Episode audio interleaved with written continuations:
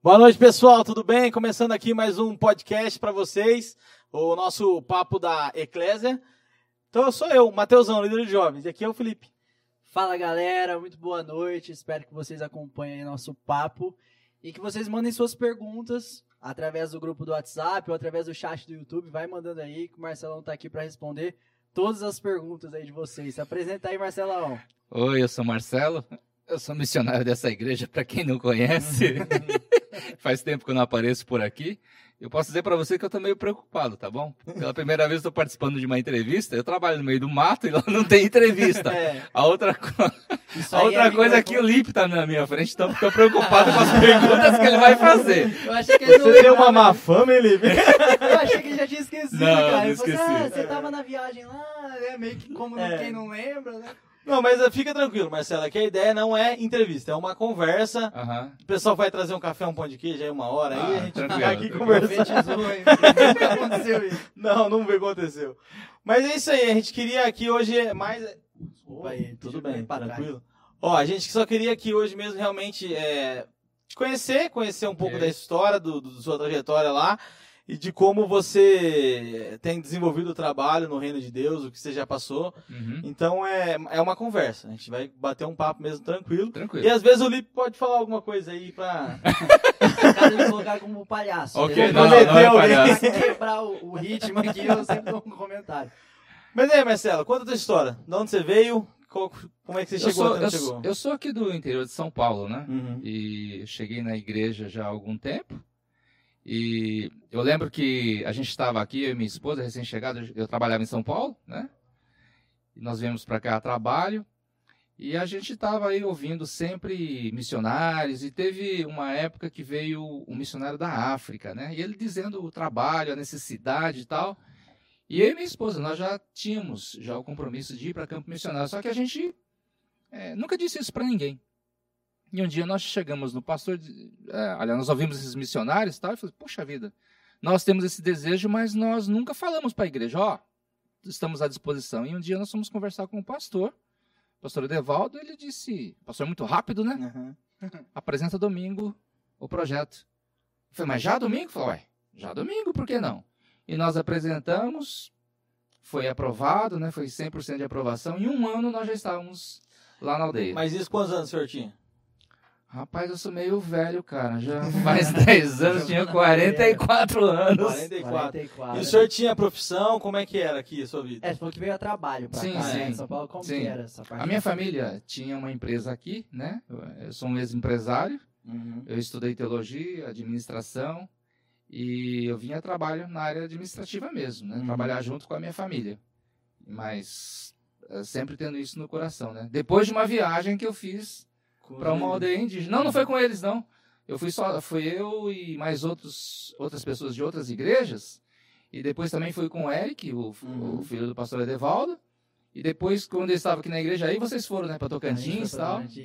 E a gente se colocou à disposição da igreja. Mas você nasceu no berço cristão?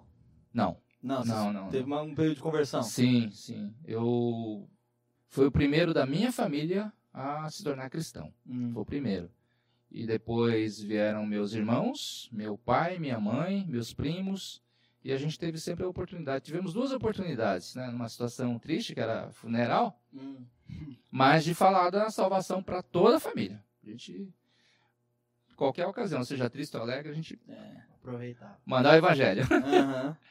E aí depois você veio, teve esse chamado aqui, o pastor Devaldo daquele jeito te pega de surpresa mesmo, né? É, ele é rápido. É, né? graças então. a Deus, graças a Deus. É, alguém que tem visão exato, mesmo, né? Exato. Mas assim, uma dúvida que eu tenho. Ah. Você falou que fez essa viagem, né? É, pro, foi para uma aldeia também, quando você viajou, a viagem missionária que você é, fez? Ou não? Eu fiz sete viagens antes, antes de vir para Rio Preto, eu fiz sete viagens para várias aldeias. Então foi sempre algo que você gostou é, bastante. É, muito, de, muito. Na, na, verdade, eu fui por curiosidade. Né? Sim. A primeira viagem que um dia estava anunciando na igreja lá em São Paulo, eles falaram, ah, vai ter uma viagem e tal. Eu falei, puxa, tribo indígena? Como será que é isso? Como né? será? E, é, e, realmente, às vezes, fica no nosso imaginário é, aquilo que a gente vê em televisão.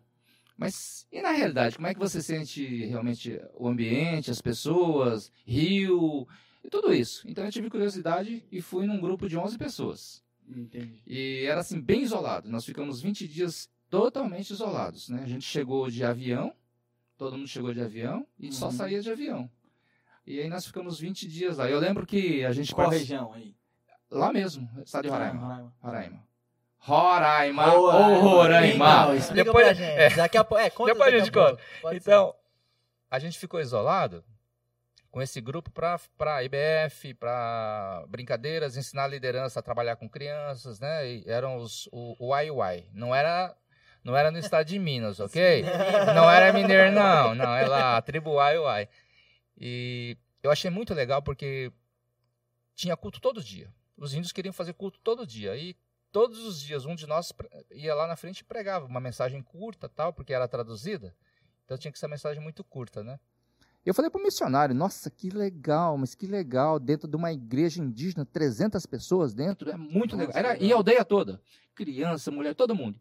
Ele falou assim, ah, é verdade, é uma realidade, assim, nos Uai porque é um trabalho de 50 anos. Nossa. Hum. Só que dentro do estado tem mais de 150 aldeias que não tem presença missionária. Aí ali caiu a ficha. Eu voltei, conversei com a minha esposa. Partiu de você a conversa. É. E, e ela. Como que foi? Então, a, a coisa que eu já sabia é que ela disse assim que ela pedia a Deus um bom marido que não fosse pastor nem missionário. Não, eu não era, eu não era pastor, nem pastor nem, nem missionário, ok? Uhum. Depois Mas que a gente se casou. Só o primeiro requisito. fiz o seminário e aí me tornei, me, me tornei missionário. Então eu disse para ela: olha, acho que Deus tocou para que eu pudesse ser útil no reino de Deus com os indígenas, onde que mais falta gente. E ela disse para mim assim: Olha, então eu vou te seguir, porque eu disse para Deus: onde meu marido for, eu irei. E foi assim, uhum. né? E voltei para a igreja, conversei com o pastor, ele disse: Olha, tem que se preparar. Aí foi, seminário, quatro anos de seminário, falei, pastor, estou pronto quatro anos de seminário, sei tudo da Bíblia, né? Não sabe, então continua estudando. Nada, inocente. Trabalhando na igreja, vai, vai. Demoraram dez anos. Dez anos. Mas eu fui para lá. É, eu não larguei o propósito daquilo que acho que Deus tinha colocado no meu coração, né? Uhum. Então, eu fui pela necessidade mesmo. E aí você fez aquele treinamento na Junta de Missões Nacionais? Isso, isso. E como é que foi? O treinamento foi muito básico, né? Mas foi bom para conhecer mais a estrutura de missões nacionais, como uhum. trabalhava, como funcionava. E dos 40, de, da minha turma de 40 pessoas, só tinha eu e minha esposa para a área indígena. Então, é algo assim que os campos estão brancos, mas uhum. cadê os trabalhadores? Pouca gente vai, pouca gente vai. Mas é, é algo assim que no imaginário das pessoas, é um trabalho muito difícil. Sim. No imaginário das pessoas, é um trabalho de você abandonar tudo e viver no meio do mato, comer cobra, comer escorpião. E não é tão difícil assim como não, a, gente, a gente come essas coisas também, entendeu? Tem os McDonald's na aldeia não, lá? Não, não, o senhor tinha uma vida estável, estável aqui, né? Sim, sim. Era uma vida bem estável. Sim. E aí você já tinha filhos ou não? Quando nós viemos para cá, nossos filhos eram pequenininhos ainda, né? Uhum. A gente uhum. veio com, eles tinham um ano. E quando eles foram para a aldeia conosco, eles tinham três anos. Três um, anos. É, é um, um, são gêmeos, né? Ah, três anos, gêmeos. três gêmeos. Uhum. Então, olha só, é, é um paradigma que tem que ser quebrado, porque fomos para lá, eu sou de contexto urbano. Uhum. Eu sou de cidade. Minha esposa piorou ainda. O contexto mais urbano do que São Paulo não tem. Ela meu... nasceu em São Paulo e. Nasceu em São Paulo. Eu nasci na, nessa, na região aqui, Taquaritinga, ah, perto sim. daqui. Tá. Então, como é que vai um casal de cidade para o norte do Brasil, que é muito diferente do sudeste, para trabalhar com indígenas com os filhos de três anos? Realmente a situação é uma das mais complicadas possível. Não é, é, é Então, não, então, escuta, é, é, isso que eu quero esclarecer. É complicado no nosso imaginário é complicado. Então é uma luta mais interna nossa de tentar enxergar um pouco mais lá. Então, você foi pra, você não foi para aldeia? Fui. Não é complicado. Não, não, foi, divertido? Não, não, é divertido. É que o que, que eu penso, assim, quando eu fui, é. É, cara, eu tava com os meus amigos todos, a gente tava em 15 adolescentes tal, eu sabia que era um período, né? Então, assim, eu acho que tudo que é novidade, hum. na minha visão, né? Sim. Tudo que é novidade, pô, é legal, a gente nadou no Rio, teve várias histórias até hoje que eu posso até contar aqui que foram super engraçadas, a melhor viagem da minha vida. Porém, tipo assim, pra é você é fazer. chegada lá, como é que foi? Chegou, vamos escolher uma aldeia, mamãe mandou. é é? Não, não. É que em várias partes do Brasil, onde é, já existem trabalhos missionários, tem estrutura, né? Uhum. Nós, nós, Missões Nacionais se associou a uma outra missão lá, a Missão Evangélica da Amazônia, e é a missão mais antiga do Brasil. Então, mais, a, mais de 55 anos trabalhando naquela região. Então, tinha toda uma estrutura. E uhum. a primeira vez que eu fui para a aldeia, eu não fui sozinho, fui com um missionário mais experiente. Uhum. E foi, foi assim, assim, até que me soltaram. Então, tem alguém que faz essa introdução. Sim, e... mentoria ali. Sim, sim. É igual um seminarista que vai para uma igreja, normalmente você tem uma mentoria. E inicialmente vocês moram em alguma cidade ou já vai morar na aldeia? Não, a gente mora até hoje na cidade de Boa Vista, ah, que é a capital, é, Vista, uhum. capital do estado. Até hoje. Fica quantos quilômetros da Dá 90 da quilômetros. Ah, é pertinho.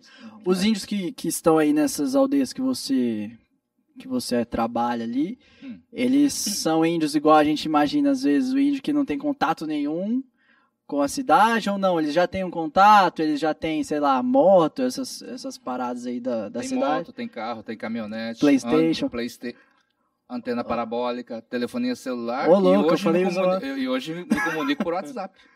Tem o um grupão. Tem Indião um fulano. mas, mas, tem um grupo, tem um grupo mesmo.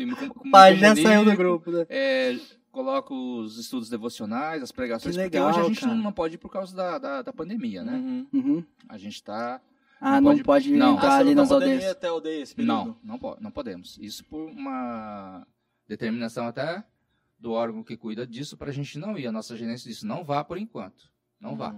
Porque você pode ser acusado de estar tá levando o seu vetor Sim. do vírus, né? Então, Sim. Então é tranquilo, tranquilo. Mas hoje o trabalho que você faz é de pastoreio já, ou não? É, plantação de igreja. Plantação de igreja. Sim, é preparar a liderança para que a liderança leve o trabalho adiante, né? Essa Aí, liderança indígena já. Liderança indígena, ah, claro. Legal. Preparar teologicamente a liderança para que quando a liderança estiver pronta, a gente sai e vai para outro lugar. Uhum. Fazer um outro trabalho missionário em outra aldeia. Então, tem muita aldeia, muita, muita aldeia, mais de 150 aldeias no estado de Roraima, né? E precisa de gente. Então, Mas esse trabalho todo de preparar uma liderança para que eles consigam tocar o projeto sozinho demora. Pois é, hoje você está na liderança. Você faz parte da liderança, não faz? Sim. Da, dos jovens? Sim, é o Matheus. Ah, mais ou menos. é muito não. Então, mas bem mais ou menos. Sim, então, mas. Não, braço direito. Pois é, quantos anos? Então é a mesma coisa, demora muito tempo. Vocês uhum. hoje, até hoje vocês são mentoreados, acompanhados, né? Sim. né? Vai chegar uma hora que vão largar vocês. Lá é a mesma coisa, não é diferente. Então, uhum. assim, a, a, a, visão que nós temos do indígena, aquele, aquela pessoa que vive no meio do mato tal, não é muito assim. Não é muito assim. Uhum. É, são gente como a gente, Lógico que com uma cultura muito diferente, muito diferente, língua diferente, hábitos alimentares diferentes, cosmovisão, ou seja, como eles enxergam o mundo, é diferente. Cosmovisão é a palavra que o Matheus mais gosta aqui no podcast. Não, Ele é... falou umas 37 vezes. É. Tem quatro programas até hoje. é, então. É diferente, Sim. né? É diferente. Então você entra nesse contexto e você chega lá, você é quase um analfabeto no contexto cultural. Você é, não entende nada. Então você tem que e é aprender. É muito diferente a cultura? Muito diferente. Muito diferente. Eu lembro que eu usei uma, uma, uma palavra uma vez, olha só, eles são. Na aldeia eles falam quatro línguas. Uhum. Né? É, o Apixana, que é a língua materna, o Makuxi, que é o povo onde eles vivem, é, a região dominada por esse povo, né? Inclusive quem nasce no estado lá é chamado de Makuxi. Uhum. Né? É, o português, estão todos alfabetizados em português, que é a língua comercial, e o inglês, né, o inglês da Guiana. Então é um inglês misturado com, com, uma, outras linguagens da Guiana, mas é um inglês mais ou menos britânico. Né? Uhum. Né? Nossa, eles falam inglês. Pois é. E eu não falo. CCAA tá me enganando, cara. Os caras numa tribo sabem inglês então, e eu não. Olha só. Brincadeira. Como é, que, como é que começa a mudar a nossa visão Esse do indígena? Fala inglês. Pelo menos duas línguas cada indígena fala. Pelo menos duas. Aí o cara chega lá e. Hey, how are you? Pensa se o índio vira e fala, how are you? Ah, I'm fine, thanks. Só isso. Para aí. Macaxeira. Macaxeira. Macaxeira. Macaxeira. Eu tava preparado Ma, pra então, macaxeira. Macaxeira, olha só, macaxeira. Macaxeira é uma linguagem lá do norte. Uhum. E nós chamamos a macaxeira aqui do quê? Mandioca. Mandioca. Mandioca. Se você falar assim, ó, oh, me dá uma. Eu quero um quilo de mandioca. Eles vão te dar uma mandioca venenosa. Hum. Se você ah. cozinhar e comer, é perigoso acontecer várias coisas. No mínimo, dor de barriga você vai ter, mas você pode morrer também. Lá é macaxeira. Começa por aí, mas onde é que a gente está? Dentro do Brasil. Então eu usei uma vez uma, uma frase, isso me marcou demais, demais, né? A gente estava numa, numa. Foi numa, EBF, Escola Bíblica de Férias. E aí eu disse para uma das adolescentes que estava lá, ó, vai lá, vai lá, vai na casa de tal pessoa, pega lá o menino e traz, traz para cá. Ela olhou muito feio para mim.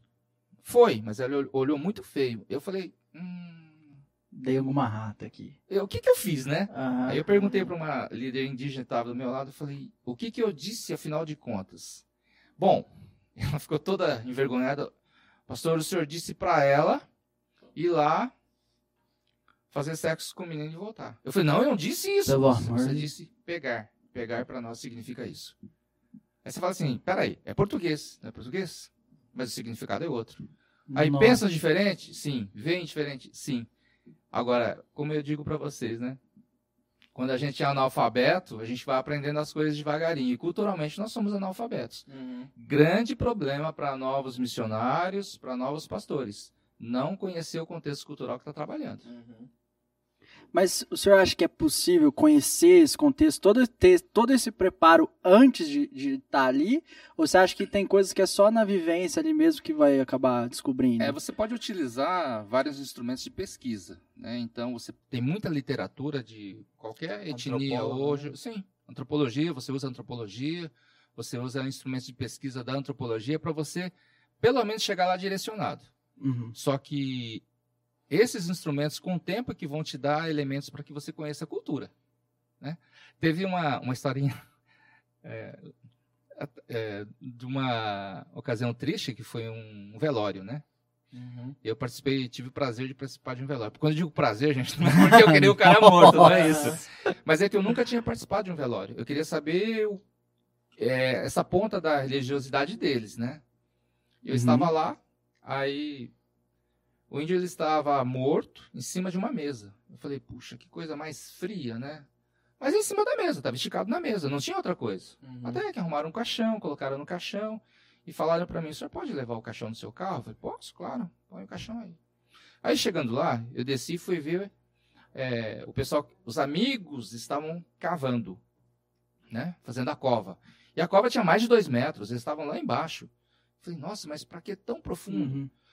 Aí colocaram tábua embaixo, colocaram o caixão, colocaram tábua do lado e, tábua em cima. Eu realmente eu não entendi. Aí depois jogaram um pouco de terra, jogaram todos os pertences dele. Nossa. Roupa, arco, tudo. E cobriram. E aí começaram, começou a gritaria. Né? Então, assim, a... eles choram como a gente? Choram como a gente. Uhum. E, é, e é assim, desesperador você ver os parentes, eles não choram, eles gritam, eles uhum. gritam, né? Agora, por que, que eles cavaram uma coisa tão profunda? Não precisava tanto, né? Aí eles disseram, sabe, esse esse senhor, ele, ele morreu num acidente, né? Ah, estavam fazendo uma derrubada para plantar a roça. E deu um vento, uma árvore que tinha sido cortada, caiu e bateu nas costas dele e matou. Ele, eles disseram, não foi acidente. Eu falei, não, foi acidente. Veja só a nossa visão, né? Ele falou, não. Foi um espírito mandado que empurrou a árvore e matou. Por isso a gente está cavando tão profundo, porque esse espírito vai voltar daqui a três dias, vai enfiar um, um cano lá embaixo e sugar tudo que tem dentro dele. E a gente não quer que eles façam, que esse espírito faça isso com essa pessoa. Então, eles protegeram do espírito Exato. Aí por que, que enterraram as roupas? Eu falei, ah, mas e as roupas? O espírito vai vir pegar? Eu falei, não, não. As roupas é que tem quebranto de morte. Então, se você der para uma outra pessoa, vai ficar doente e pode morrer também. Então, isso já é costume. costume. As roupas, pertences, são enterradas exato, juntos. Exato. E para você aprender isso, você tem que, às vezes, não é só, não é só a pesquisa que faz você mostra determinadas coisas. Porque a pesquisa você vai conversar, você vai falar, mas tem muita coisa que não é falada, é mostrada. Uhum. Aí você demora anos para aprender isso daí. Sim. Então, mas esse velório aí que o senhor participou, a maioria do, do pessoal ali já te ouvia, já estava em que nível do cristianismo, vamos dizer assim? Um ou outro cristão. Hum. Um ou outro cristão. Só que o... uma outra coisa que a gente aprendeu, é a duras penas, foi o seguinte: eles foram catequizados. Então eles perderam muito daquilo que eles eram, né? Uhum. Em termos de animismo, ou seja, crer nas, nos espíritos da floresta, crer no sol, crer em tantas outras coisas. A mitologia que, ele, a mitologia que é. tem a religiosidade. Então eles tinham o, cristian, o cristianismo católico, pelos santos, etc. e tal. Tinham o animismo também. E muitos deles já ouviram falar do evangelho também. Então isso aí se fundiu tudo numa coisa que a gente chama de sincretismo e se torna uma outra religião, né? uhum. né?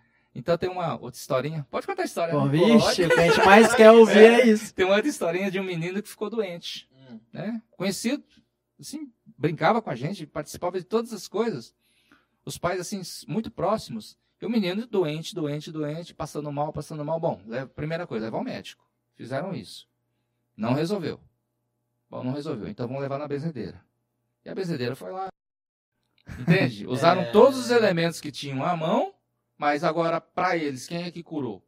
Algum, alguém curou. É, é aí que é difícil você ter, ter, que libertar eles do sincretismo, né? Exato. Não é um outro diferente, Não. é o único real, né? Exato, exato. Por isso você tem que ter o cuidado para ensinar bem fundamentado, uhum. para que não se torne parte de uma outra religião, mas que seja a, a, a o, o, cristianismo seja a única, né? Nossa, a verdade. a cabeça de acadêmico aqui também está falando que difícil.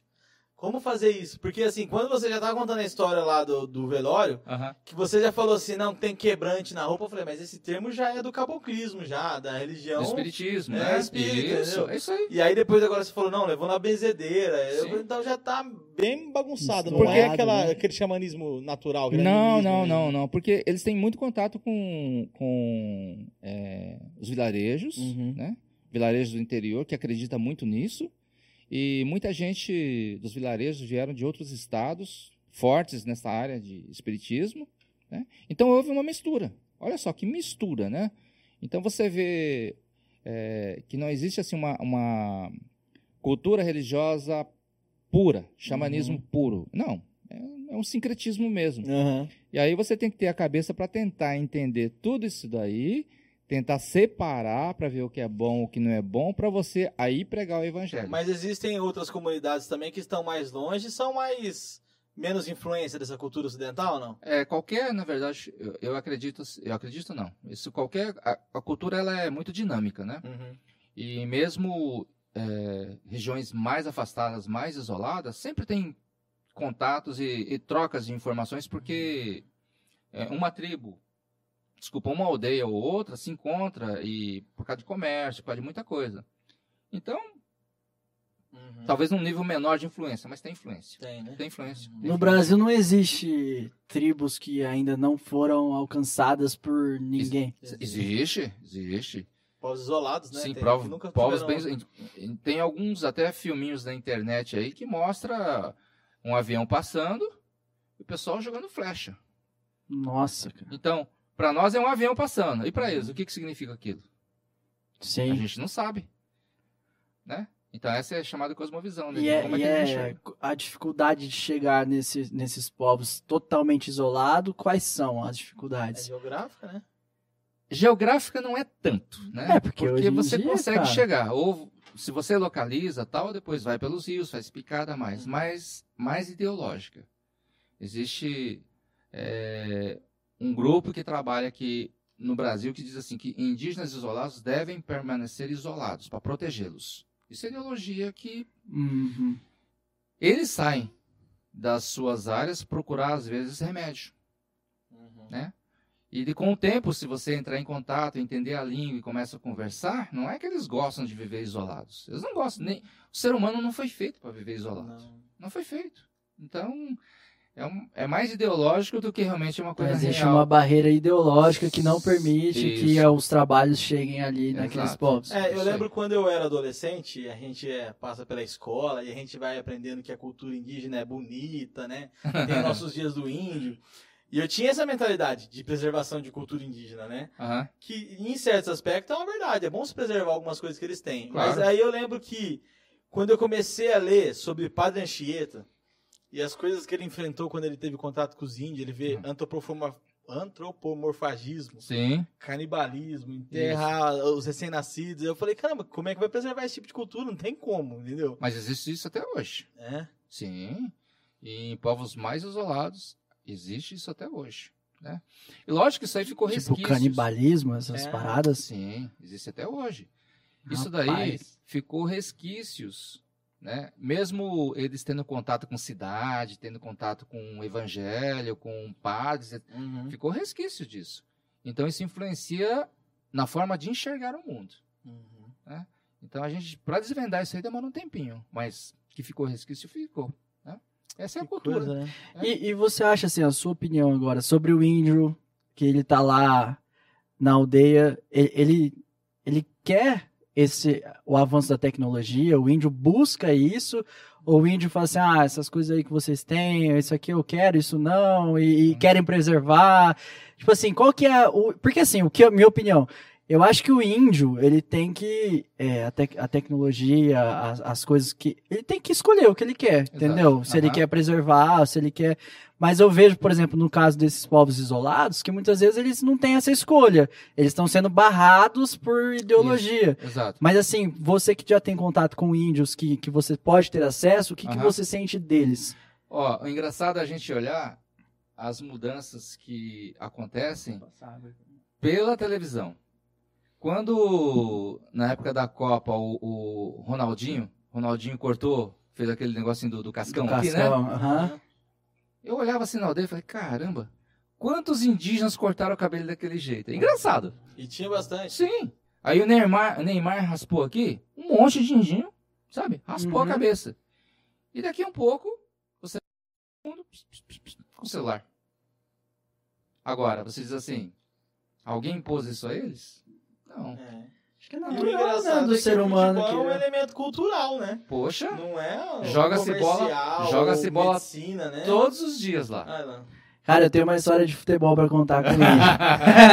Conta aí. Conta aí. Cara, quando a gente foi lá pra Tocantins, né? Aí a gente recebeu várias instruções aqui do Marcelo e tal, pra como não se comportar, como o que fazer, o que não fazer com o indígena e tal, beleza a gente foi instruído e a gente estava também bem naqui, nesse foco missionário e tal, então tava bem trabalhado espiritualmente ali para enfrentar as coisas, beleza.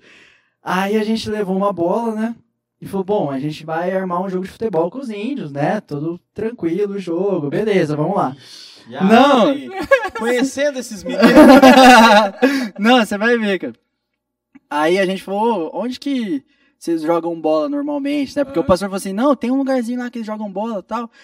Aí a gente olhou, cara, tinha assim, só os gols, né, de, de tábua, assim, de madeira, um gol de cada lado. E assim, o campo era terra e cheio de raiz, de árvore, de mato, tudo alto, assim. E, cara, que jeito que a gente vai jogar bola aqui, né? Não tem jeito. Aí o pastor Samuel teve uma ideia boa. Ele falou assim: bom, vamos limpar o campo para eles. Aí eu falei: cara, mas como assim limpar o campo? Tem alguma máquina? Cara, facão, facão. vai lá, machadão, arrancando raiz. Aí juntou, a gente começou a fazer e tal. Aí os índios viram nossa movimentação falaram: não, vamos ajudar lá, vamos fazer. Então foi super legal, a tarde inteira, cara, limpando aquele campo, limpando, tirando raiz. Eu lembro de uma cena assim, de eu tentando arrancar uma raiz com a força de um homem branco. Sem chance. Aí o índio chegou, não, daqui pau, e arrancou numa machadada. Beleza, cara, suamos o dia inteiro arrancando. Raiz. A hora que o campinho ficou lindo, assim. Vamos separar os times aqui, separando e tal. Aí pegou um índio. O índio catou assim a bola, cara. A gente tava lá, ele catou e começou a chutar a bola antes da hora, né? E a gente meio assim, pô, deixa a bola aí, né, cara? Vamos separar os times e tal. Aí de repente o cara chuta e fura a bola, cara. A gente tinha uma bola. A gente trabalhou a tarde inteira. O cara chutou a bola, furou. Não teve jogo. E a gente teve que sorrir, acenar. Pô, que legal, cara. Pelo, pelo menos a gente trabalhou junto. Outra história muito... É muito calor. é, falta de algumas coisas, né? Que às vezes a gente não encontrava em supermercado, essas coisas, coisas que a gente estava acostumado, né? E depois foi a, a, a, a, estrada. Nos primeiros dias eu fui de moto, né? Uhum. E fazia muitos anos que eu andava, não andava de moto e foi por trilhas, entendeu? Então você pegar 70 quilômetros de trilha, nossa. Na época da chuva você chegava com barro da cabeça aos pés, na época da seca você chegava com poeira de, né? Uhum. E quando chegava lá, você chegava tremendo, porque é, é motocross mesmo. Motocross. Nossa, então... Uma 200 motocross e ia, né? Essa foi a primeira dificuldade. Com o tempo, você é superado. E uhum. foi superado mesmo porque abriram estradas, etc e tal. Mas a maior, a maior dificuldade é cultural. Cultura, né? Pois é, você é, faz determinadas coisas que você aprendeu na igreja. Olha só, você aprendeu uhum. coisas na igreja, então você, você vai repetir lá. Sim. Só que, às vezes, você olha o pessoal, vocês entenderam? Todo mundo. Aí fala, hum, não entenderam. Lá não funciona. Não funciona. Por quê? A linguagem é diferente. A linguagem, não, não é o português. Você é tem algum exemplo linguagem. disso? De coisas que aprendeu você na igreja? não, por exemplo, né? Você vai falar, ó, vou explicar sobre a trindade. Já é difícil aqui entender. Nossa. Imagine lá. Entende? Então são essas coisas assim que você tem que desconstruir para construir dentro da cultura. Por exemplo, assim, é, vamos dizer, educação do povo, como é que eles são? Ixi, uma educação. O norte já não tem uma educação boa. Uhum. Eles é pior ainda, assim, a, a parte de desformação acadêmica, né? Isso. Uhum. Tem escola na aldeia? Tem escola. Todas as aldeias têm escola. Escola com professores, muitas vezes indígenas, que dão aula é, de todas as outras matérias, português, matemática e uhum. tal, mas é muito fraco o ensino, uhum. muito fraco. E esses indígenas que dão aula ali, são professores, são formados na cidade sim, sim. e dão aula então, ali. Eles sim. não são muito conscientes do mundo fora da aldeia ali, não são? Não, são. Tem TV a cabo. Tem, tem TV a cabo não, tem TV tem via satélite, uhum. tem... É, então, eles são conscientes do mundo, mas como é que eles enxergam o mundo? É. Entendeu? Isso é uma coisa... Uma ótica limitada, né? É. Não, não, não é exatamente que seja uma, uma ótica limitada. É que eles enxergam o mundo de uma forma diferente mesmo, uhum. né? A gente não vai, assim, é, menosprezar a cultura dele, mas eles enxergam de uma forma diferente. Diferente uhum. do que a gente enxerga. Por exemplo, é, eu cheguei lá e olharam para mim e falaram, bom, o senhor é descendente de chinês, de japonês, coreano, como todo mundo aqui teria a mesma dificuldade. Eu falei, não, sou descendente de japonês. Ah, tá bom. Aí eu falei, bom, eles estão acostumados com as coisas da floresta, devem comer peixe cru, né? O sashimi, né? Uhum. Quando eu falei de peixe cru, eu falei, nossa, pelo... a gente tem nojo disso. Como nojo? Eu falo, cara, nem índio come peixe cru. E você vem falar pra mim, cara, não convence. Depois que o índio não come um peixe cru, ninguém vai convencer a comer. Cara. E eu não sei se lá no Tocantins vocês experimentaram, mas tem algumas coisas interessantes de comida. Eu, eu sou assim, eu sou um, um fã de comida regional. Onde eu vou, eu como a comida é, assim do povo. Você é assim também? Eu fui pro Pará e eu experimentei muitas coisas do norte lá, oh, eu gostei bastante. É, então, é oferecendo coisas diferentes, né? Hum. Tipo... Tipo... O tucupi mesmo. o tucupi, tem? Um, tem. O, um tatu Bom, ninguém vai me prender por causa disso, são os índios que comem. o medo dele. É, não, peraí, eu só tô dizendo que são eles que comem. Uhum. Eu não mato nada, eu só olho. Tá? Bom, um tatuzinho assado, carne de viado, essas coisas, né? Porco do mato, muito porco do mato lá. E tem umas coisas muito legais, assim, que são culturais, né? E eles às vezes não queriam. É mostrar pra gente, porque eles também não queriam se sentir assim ridicularizados. A gente fala, ah, que nojo e tal. Mas eu como qualquer coisa, estando cozido eu como. Era, são umas larvinhas assim, mais ou menos de uma polegada. É mais ou menos assim. Que hum. é uma hum. larva de besouro que dá num coqueiro, sabe? Na determinada época do ano. Aí eles tiram, é frito ou assado e a gente come. O cutu. Uh, rapaz, é gostoso. É bom, é bom. Eu, eu falo pra todo mundo que é bom e ninguém acredita. É, tô falando que, que é bom, gente. É, a larva é, é gostosa. Larva é gostosa. Mas ela é meio é, doce. É, Como né? assim, de ca... gostosa. crocância é de camarão. É, é o timão e puma, é viscoso, mas gostoso. que isso, velho? Eu falo pra do portão. É bom demais. Eu falo pra todo mundo que é bom, ninguém Agora, a comida, gente. Tipo assim, mas eles não têm opção, mano. Você não, tem que comer o negócio. Tem opção, cara, sim. Se eles quiser comer peixe todo dia, tem. Os rios lá são muito Caraca, a opção que eu digo assim, eles não vão comer um McDonald's. Você pode comer um McDonald's e tá escolhendo é, uma é, larva. Eu tô falando, a larva é boa, você só é tem boa. um preconceito. Exato. Ela é boa. É, só porque é uma larva. Comida né? é cultural é. também, é cultural. As formigas lá, oh, nossa, tem aquela farofinha de formiga. Mano, eu tô falando com o cacique aqui do meu lado. de formiga. Ah, eu fui militar, né? Militar ah, tem militar. Fui, fui, fui. Então. Que Você isso, via, cara. por cinco anos, então, assim, comi de tudo. eu fiz o curso de sobrevivência na selva no Pará e eu aplicava o curso nos, Rapaz, nos eu alunos. Fui, eu fui da Força Aérea há sete anos. É mesmo? Fui. Olha só, coincidência, não sabia não. É, fui da Força Aérea sete anos. Então, ah, é, é, cultural. Agora, agora cá entre nós. Ah. Você chega lá, Lipão. Ah, tá, o Lipão. Chega lá, e aí, beleza, beleza? Como eu, como eu fiz, né? Aquela visão de cidade, né? Querer me enturmar com todo mundo, né? A gente cai em algumas, né? Algumas, a gente aprende, né? Aí tinha uma roda de homens lá, tal, e tinha um balde no meio. E eles estavam lá tomando a bebida deles e tal. E eu falei, bom, vou chegar. A chefe que estava comigo falou assim, não é melhor você não ir lá, não. Eu falei, não, vou. Oh, Deixa eu não? falar um pouquinho do evangelho para eles. E fui. Cheguei aí, pessoal, tudo bem? Pode sentar? Pode. Acabei de sentar. Pegaram um canecão de meio litro, toma. Nossa. Falei, Vixe, o que é isso? Tem que beber, né? Era, era uma bebida de mandioca fermentada, ou seja, altamente alcoólica. Sim. E a chefe olhou pra mim, agora você toma. Porque. É senão... melhor do que. Eu tomei. tá todo mundo vendo? não, é só a gente. Passando de volta não deve, tá vendo? Aí, aí, aí, tudo bem, bebi, falei, gente, obrigado, até logo, né? E, e eu não sou muito. não tolero muito álcool, entendeu? Aí voltei pra sede onde, lá da na vilinha principal, que tava ajudando o pessoal lá. Peguei uma cadeira, botei debaixo da mangueira. Quase totalmente bêbado, sentei. E deixei, fiquei umas duas horas só pro suor, né? Destilar o negócio. Sim. Porque tava ruim, rapaz, trançava as pernas. É, rapaz, que, que cena! Marcelão é. bebaço da mangueira. Que isso, eu nunca imaginei. É, isso aí foi editado, né?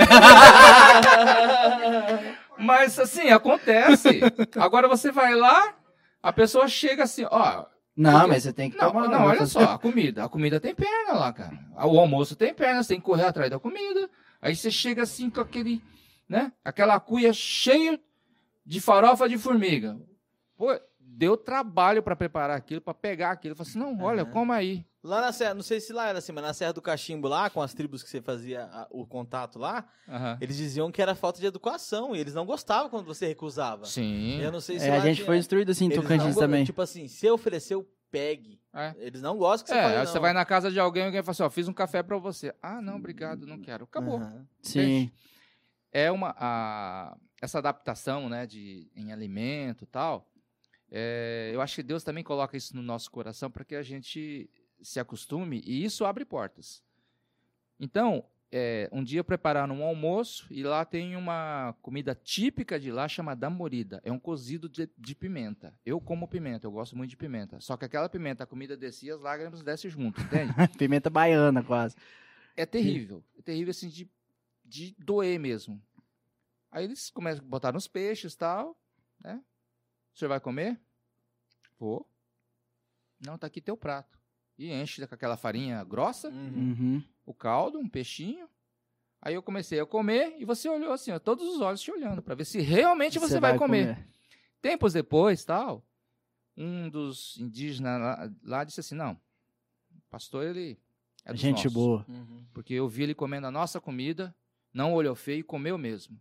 Então assim, ganhou. Ganhei. Que né? legal. Graças a Deus. Mas assim, Deus. E o pessoal lá da cachaça também falou assim: ó, ah, não, o pastor é dos nossos. Até hoje ele Toma frequenta uma. esse grupinho das bebidas. Na verdade, eu visito esse pessoal, mas eu já falo pra eles: ó, gente, ó, não vou tomar o caxiri, hein? É a chamada, né? Por quê, pastor? Porque pastor é Já que da outra vez passei mal, não gosto de caxiri, não.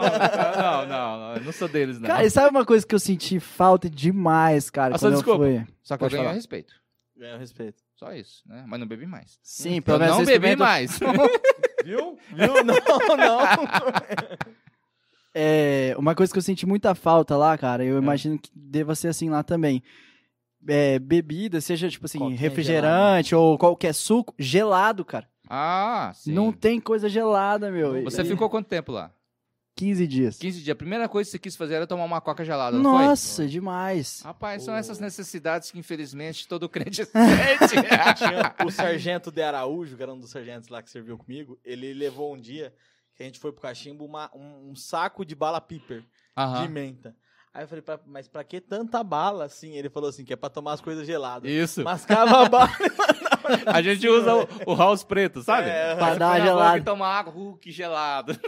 Cara, eu senti falta. E aí eu lembro que teve um, um aniversário, um dos integrantes lá do nosso grupo fez aniversário e caiu no dia que a gente tava lá na aldeia.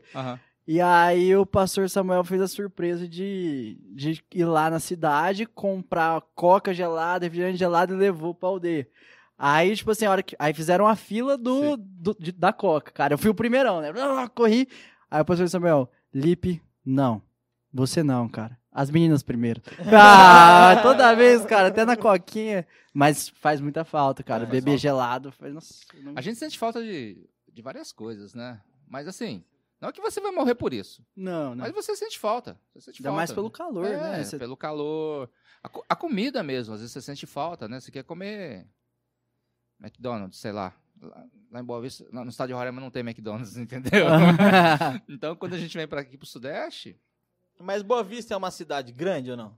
Não, é uma cidade pequena, 350 mil habitantes. Ah, entendi. É uma cidade assim muito é, espalhada, tem só dois prédios grandes. Não, não tem prédio lá. O comércio Nossa. dela é. O comércio é bom. bom. Ah, assim, melhorou muito, né, nesses últimos tempos. Melhorou uhum. muito, né? E uma cidade do interior. Ainda, ainda a gente consegue ver gente, famílias sentadas as famílias à noite na rua, né, sentado na calçada com cadeiras, tal, vendo o movimento, tal. Igual a cidade pequena mesmo. É, só que não. assim, a, nos últimos dois, três anos é que ficou um pouco ruim, né, nesse sentido de segurança, porque ali é a fronteira com a Venezuela e fronteira uhum. com a Guiana. E a fronteira com a Venezuela era fronteira aberta. Então, da noite o dia entraram mais de 60 mil venezuelanos numa cidade de 350 mil, então Nossa, fez muita diferença. Super lotou, né? Lotou, lotou. Ficou complicado. É, foi pra lá que o pessoal aqui da igreja foi também, pra ajudar, né? Fizeram uma vez uma viagem. Sim, é, sim, os 17 isso, que a gente tava conversando. 17, é, Como que foi essa viagem do pessoal da igreja? Conta pra gente. Pra Eles... gente foi muito, muito, muito prazeroso. Vocês já estavam lá já, já há quanto tempo, mais ou menos? Ah, uns seis anos. Uns seis anos, e aí recebeu um grupão de 17 pessoas. Deve ser legal, né, é, cara? Não, mas foi tranquilo. Foi muito tranquilo. Que a gente foi pra aldeia, né? Uhum. E uma igreja cedeu um ônibus, eu virei motorista de ônibus, né? uhum. Fomos pra aldeia, lá na aldeia a gente dormiu numa escola, aí rede pendurado, um colchão, o outro, foi tudo bem. Aí na volta a gente trabalhou com algumas ações entre os venezuelanos e o pessoal pôde ver como é que estava a situação, né? Muita gente na rua. Não tinha onde colocá-los. E foi, foi Agora fechou a fronteira por causa da, da pandemia. Uhum. Então, tem vários, 11 ou 12 abrigos que o governo fez, né? Muito, graças a Deus fez isso. Espalhou todo mundo nos abrigos e começaram a fazer a interiorização para o Brasil afora, né? Eu não sei se aqui recebeu. Mas em várias cidades já recebeu. Ah, eu não tive contato, não vejo não, né? não, não. Como, E como que foi? Porque a gente viu em alguns lugares que teve, sim, confusão em relação às pessoas da cidade com os venezuelanos, teve um, um certo confronto ali. Aconteceu é, isso lá? Aconteceu, aconteceu. Aconteceu assalto, morte, porque é, você fica é, perturbado, né? Porque nos faróis eram 15, 30 pessoas que te abordavam Nossa. nos faróis. As praças estavam ocupadas. O sistema de saúde superlotou, foi atendimento grátis Aí começou a faltar remédio, começou a faltar alimento. Então as pessoas se sentiram ultrajadas, né? Entraram no meu quintal, coisas assim, entendeu? Uhum. Então foi difícil. No, no, começo foi muito difícil. Hoje está muito mais calmo, né? E está voltando.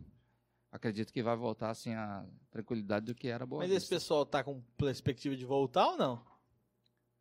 Todos, na verdade, querem voltar para o seu país de origem, né? Uhum. Qualquer, eu acho que até o brasileiro que vai morar fora, às vezes quer voltar um, um dia. Uhum. Só que não tem condições de voltar para lá, que não tem alimento, não tem saúde, não tem absolutamente nada. Então é muito difícil. Eles dizem, é. quando, quando eles chegam no Brasil, eles têm que ir para o hospital. Porque estão desnutridos, com muitos problemas de saúde. Começou lá sarampo, coisa que Nossa. já estava... Né? Acabado no Brasil, mas começou sarampo, ter, ter sarampo, casos de sarampo na cidade e outras doenças, né? E ah, agora é uma dúvida mesmo pessoal minha, a, a visão do senhor como, assim, cidadão, como missionário, o que, que o senhor acha que o, o Brasil deveria fazer em relação a isso? O senhor é a favor de receber esses venezuelanos ou tem umas vírgulas aí? O que, que, que o senhor acredita? Olha, como não receber um povo que está passando fome do outro lado. Inclusive, nós recebemos muitos irmãos de igrejas batistas. Uhum. Como uhum. não receber esse povo? O grande problema é a falta de estrutura. Né? E olha assim, muitas e muitas igrejas investiram muito, investiram muito, ajudando com remédios. Inclusive a igreja daqui, Aqui, né? mandou, levou né? muito remédio, roupas, alimentos. Mas é muita gente. Não vence, né, cara? Não vence. Tá... Não vence. E outra, levou para essa semana, semana que vem já acabou tudo e pois já. É.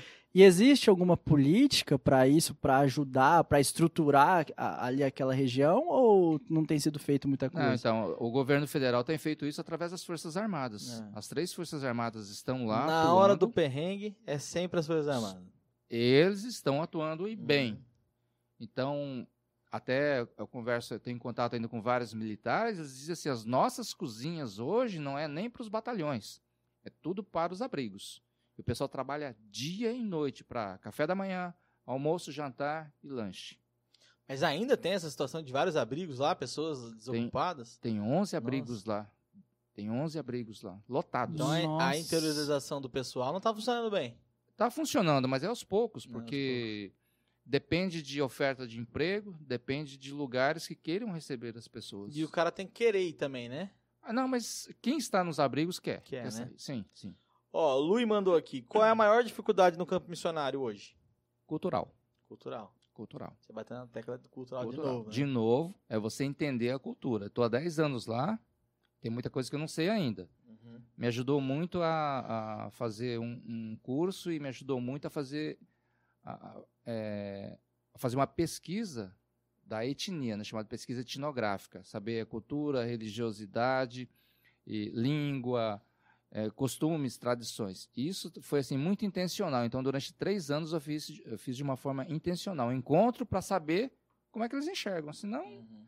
é, eu acredito que assim no começo eu colaborei para o sincretismo. No hoje, começo? É, ah. hoje eu sei que o, o que pode usar, o que não pode usar. Mas é Legal. é cultural. Uhum. Questão do sustento hoje do missionário, como é que tá?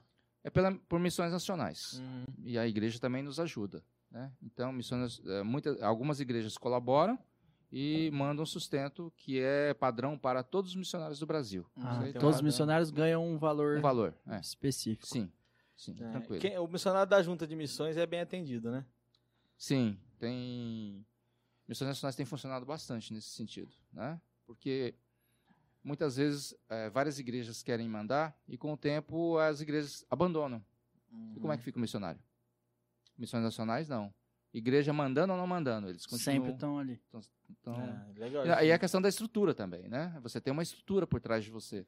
Alguém que está divulgando o trabalho, está buscando, está é, não só Não só isso, mas também tem estrutura de saúde, tem várias outras ah, coisas. Então, então, tem algumas pessoas que têm a visão, aí você vai saber falar melhor do que ninguém. Que é assim, ah, eu quero ajudar, mas eu quero ajudar tal missionário, eu quero dar direto para ele. Uhum. É melhor fazer isso ou é melhor contribuir para a junta de missões?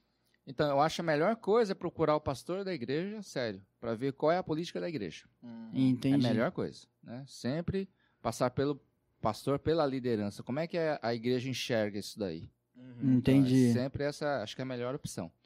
E uma dúvida em relação. Ah, você foi com filhos pequenos lá, três uhum. anos de idade. Três anos. E como que foi isso, cara? Tipo, cresceram no, num ambiente totalmente diferente, né? E em relação à educação, você falou que lá não é boa. Sim. Como que foi tudo isso para você em relação aos filhos? É... Talvez esse seja um dos, dos é, assuntos assim que mais pesa para a decisão de talvez casais de irem ou não para campo missionário. Filhos. E como é que os meus filhos? Lógico, meus filhos não são missionários. Quem missionaram eu e minha esposa. Mas é, se Deus coloca isso dentro do teu coração, ele vai abrir todas as portas para que a família se sinta amparada por Deus. Isso inclui nossos filhos. Uhum. É, meus filhos que chegaram realmente com três anos. E a gente teve a oportunidade de viver durante todo esse tempo o mais próximo possível. Eu tenho o privilégio, tenho o privilégio de almoçar com os meus filhos. Eu tenho o privilégio de jantar com os meus filhos. Eu tenho o privilégio de ir para a aldeia e a gente almoçar juntos, como família. Então, até tem uma história engraçada do meu filho. Conheceu o Felipe, né? Conheci. O Felipe é, é, é, é esperto demais, né? Inclusive, no, Tranquilinho, tinha, tranquilo, tinha uma sala que ele tinha recém-pintado aqui, ele foi lá, né, pintou Não. aqui tal. Um dia a gente estava lá e, assim, a preocupação, claro, com as crianças, né? E nós estávamos lá, de repente, e o Felipe sumiu. E minha esposa, cadê o Felipe? E todo mundo, Felipe, Felipe. E Aí espalhou todo mundo, vai procurar o Felipe. Isso na aldeia? Na aldeia. Nossa. Cadê o Felipe? Sumiu. Perdeu o filho na aldeia. Chegamos lá, encontramos o Felipe dentro de uma casa, na rede, se balançando. de boa. Felipe, o que é que você está fazendo aqui? Ah, pai, o amiguinho me convidou, eu tô aqui descansando um pouco. Então, assim, ele, ele entrou numa casa que eu nunca tinha entrado eu não, não tive abertura para entrar nessa casa. Então, os filhos, às vezes, abrem muito campo para Acaba se tornando uma ferramenta. Porque Sim. criança não tem dessa, eles é. se enturmam rapidinho. Sim, mas só que chegou numa idade agora que eles não querem mais para aldeia. Eu concordo com eles. Né? Uhum. Porque eles querem o quê? Ter contato com os amigos deles da igreja. Então, tá uhum. tá certo. Eles ficam na igreja e nós vamos para aldeia. Não tem problema nenhum. Ah, quanto, a, quanto à educação, a gente é grato, assim, que nós encontramos uma escola cristã lá. Ah, legal. Uma escola cristã. Então, ótimo. É ensino confessional também? Sim, sim. Uhum. E eles não. Em nenhum momento aconteceu, tipo assim, ah, pai, queria morar em São Paulo, queria sair daqui, essa vida aqui. Não, não nunca reclamaram nunca. de nada. Não, não. Que Isso legal. Nunca aconteceu. Nunca aconteceu. Legal. Porque estão muito próximos da gente, né? Então eles sabem é, do como a gente vive. Então, eles estão sempre próximos, sempre próximos. Então, eu acho essa coisa do pai e da mãe estar, estarem juntos, né? Colabora muito para a estabilidade emocional deles. Sim, tá todo mundo no mesmo exato, norte, ali no exato. mesmo sentido. Isso pra gente é muito tranquilo, né? E graças a Deus. O Lui mandou aqui, pastor, ó. Ah. Qual o conselho que o pastor dá para os jovens que querem ingressar na vida missionária? Pergunta fácil. Vai! Uma lista de, de, conselhos. Mas assim, os principais. Lógico que se você fosse dar claro. todos os conselhos. Não, não, não vou dar todos os conselhos. Mas foi o que um pastor me aconselhou. Primeiro, é, converse com Deus. Vê se é isso mesmo. Segundo, vai estudar. Terceiro, estude mais um pouco. Quarto, use a igreja para que você aprenda e treine o mais possível dentro da igreja, sabe por quê? Você tem a tendência de replicar, replicar o que você aprendeu na igreja no campo missionário. Lá você não vai ter tanto tempo para treinamento, né? Então, vá nesse caminho. E agora, sempre, dependência total de Deus. Se esse é teu coração, não se preocupe, não se preocupe. Né? Se Deus chamou, a igreja confirmou, os pais confirmaram, vai em frente. E nós precisamos muito de muita gente, de muita gente nos campos missionários, né? Uhum. Principalmente gente que tem assim visão estratégica de preparar a liderança, gente que tem a visão estratégica de plantar a igreja e ir para outros lugares e plantar a igreja e ir para outros lugares e plantar a igreja. É, em momento algum, eu posso dizer assim, em momento algum, já em alguns momentos que você sofre acidente, você cai da moto, como aconteceu, eu caí da moto, abracei árvore, me ralei todo, você fala, o que, que eu estou fazendo aqui? Mas eu nunca me arrependi. Mas já bateu esses momentos aí, igual você falou, de tipo, ah, cara, será que é isso aqui mesmo? Crise, né? Crise. É, teve você um tem problema de saúde da sua esposa, não teve, pastor? Sim, sim. Ela... Eu estava no Rio fazendo um curso, e ela foi para São Paulo visitar a mãe, e ela me ligou e falou, ó, vem para cá que eu estou sendo internado no Hospital do Coração. E a coisa é grave, né? E aí eu saí do meio do curso e fui para lá bem rapidinho, e ela tem uma veia entupida, totalmente entupida, totalmente entupida. E o pessoal perguntava para ela: "Escuta, você quando você teve infarto?" Ela disse: "Eu nunca tive infarto." "Você é fumante?" "Não, eu não sou fumante." tá bom. Aí saiu uma equipe e entrava outra, mas quando você fumou muito, aí ela começou a ficar nervosa. Não, gente, eu nunca fumei. O que que tá acontecendo? Não, é que tem uma veia totalmente entupida. E era para você estar morta. Mas aí desenvolveram veias secundárias que irrigaram o coração. Então são, eram coisas de anos, né? Então foi uma crise para ela, por quê? Porque até hoje, lógico, ela tem que tomar vários medicamentos para dilatar uhum. as veias, tal, mas está controlado, né? E nesses momentos fica balançado. É porque a gente tem uma visão do missionário super-herói acima de todos, é, que assim, o né? missionário né? ele é muito mais perto de Deus que a gente, então ele tá é. muito tranquilo, entendeu? Tipo assim, lá, lá, não, lá visão... no norte a gente é mais próximo a Deus. É, tá mais no norte, mais em cima, entendeu? tá não sei, e se a terra for plana? É, é tem essa. Ele gosta, ele acredita nisso. Não, não tô brincando. A, assim, a verdade, lógico, a gente depende totalmente de Deus, mas o missionário é é humano como todo mundo. Uhum. Tem seus defeitos, tem seus pecados, falha, chora, grita, é igualzinho, igualzinho a todo mundo, igualzinho a todo mundo, né? Então, uhum. não é tem essa, às vezes tem essa visão, mas isso é falho. Isso não... e, e, assim, você falou sobre viver totalmente ali na dependência de Deus, né? Sim. É, você tem algumas alguma história de, de, momentos que, tipo assim, igual aquela história que a gente fala, nossa, não tinha o que comer, aí eu orei, aí apareceu um cara na minha porta, sabe assim, bem milagrosas, é, assim. Harrison é. lá, que os caras não tinham que comer, mataram a galinha na macumba. Que... um olhou pro outro e falou, ah, é Essa Deus. mesmo? que história é essa? Você não viu essa eu história? tenho, eu tenho, eu tenho. Eu tenho até um quadrinho lá em casa, onde a gente pendura as chaves, nós temos um quadrinho de um envelope. Duas irmãs, né? Duas irmãs mandaram. E a gente tem esse quadrinho para a gente nunca se esquecer da ação de Deus. Teve um dia que, no comecinho, quando a gente chegou lá tal, e até se adaptar com as coisas tal, chegou um dia, minha esposa, assim, começou a chorar e falou assim, poxa, mas que vida é essa, né? Que vida é essa?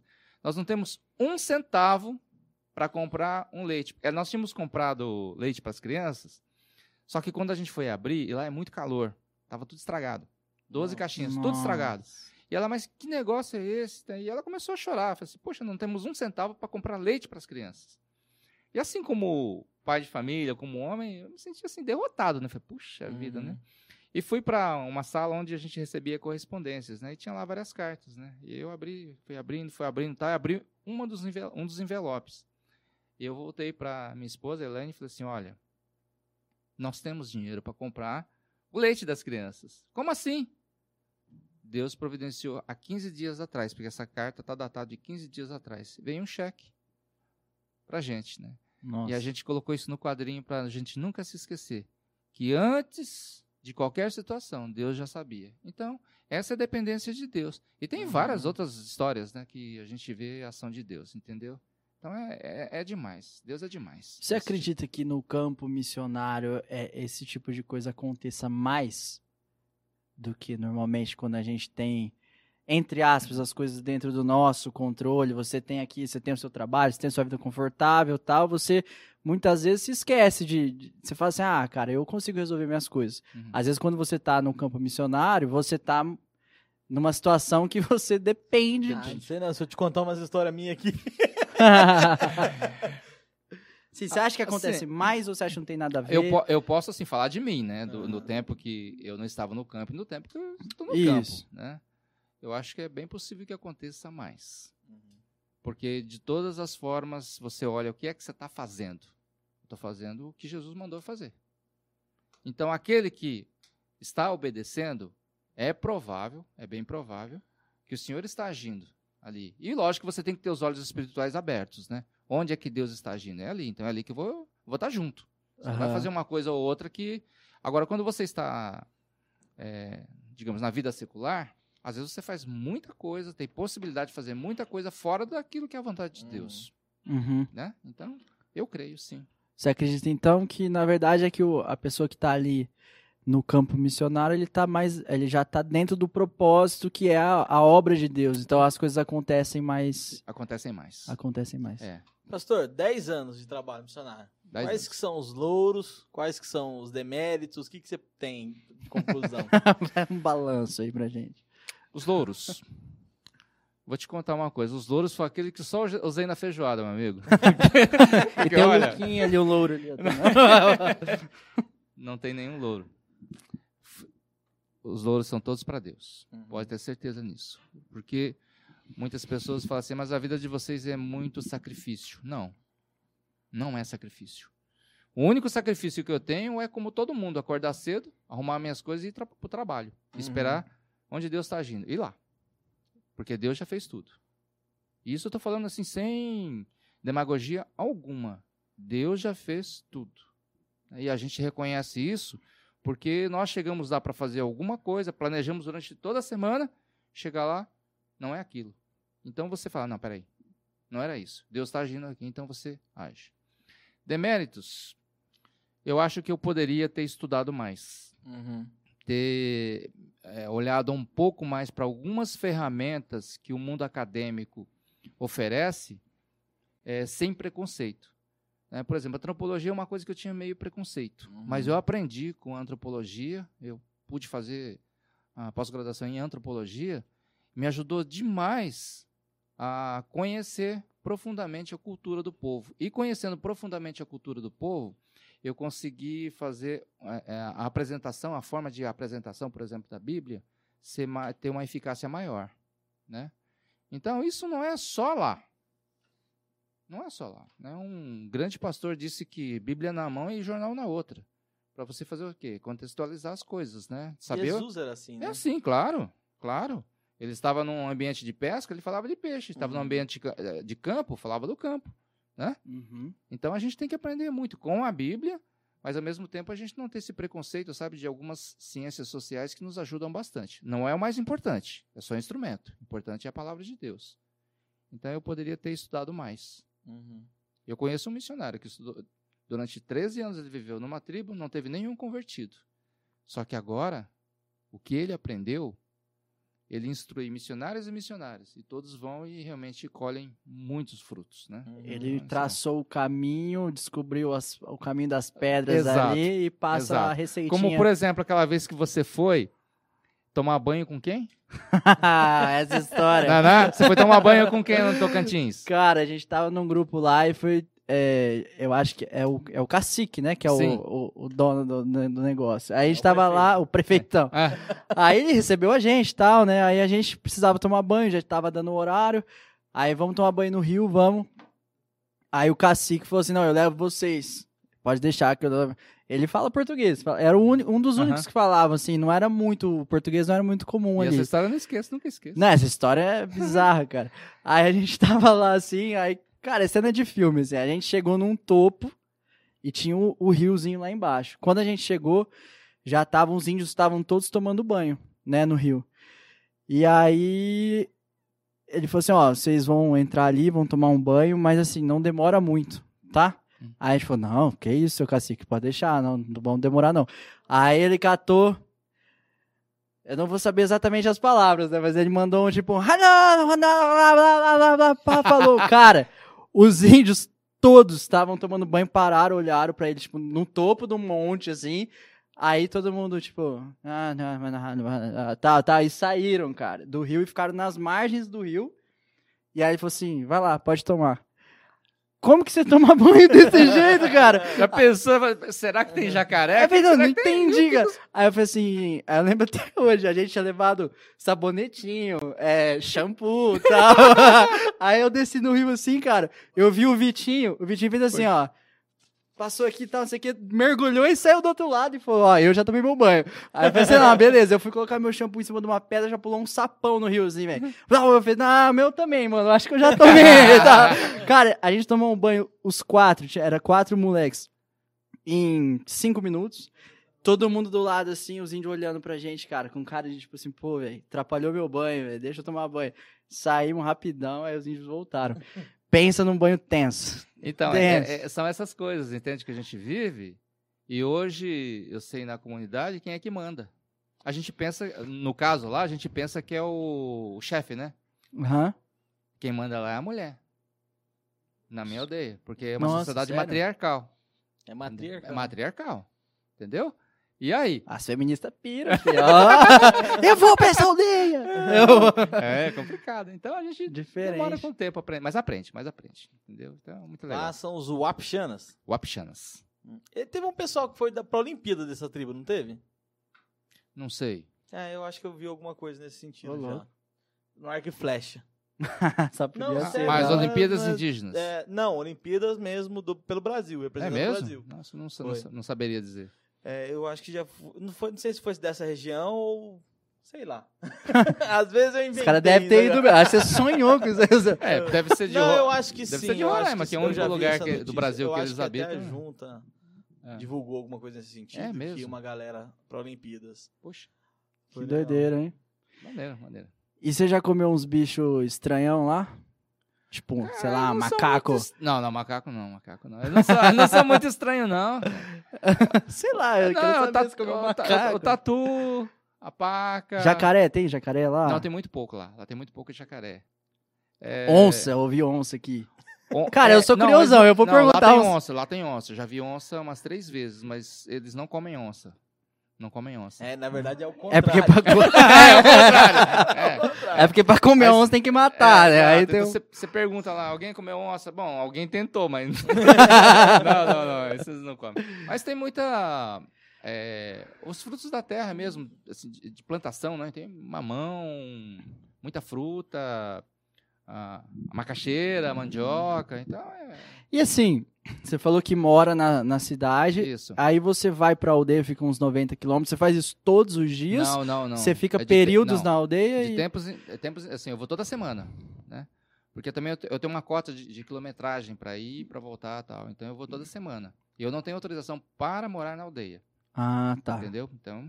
É por isso que é você isso. mora Mas na essa cidade. A autorização é da aldeia ou é governamental?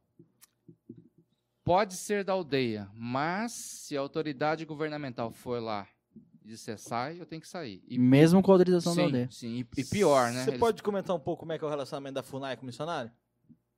Olha, pra gente é muito, é, tem sido muito cordial, uhum. né? Muito tranquilo, porque... E, inclusive, assim, eu tenho que destacar a FUNAI até as Forças Armadas, nesse período de, de, de Covid, puxa vida, eles agiram muito bem, muito bem. Né? Então ajudaram muito na parte da saúde, a parte de bloqueios, né, de isolamento social. E foi muito bom isso daí. Eles trabalharam muito bem.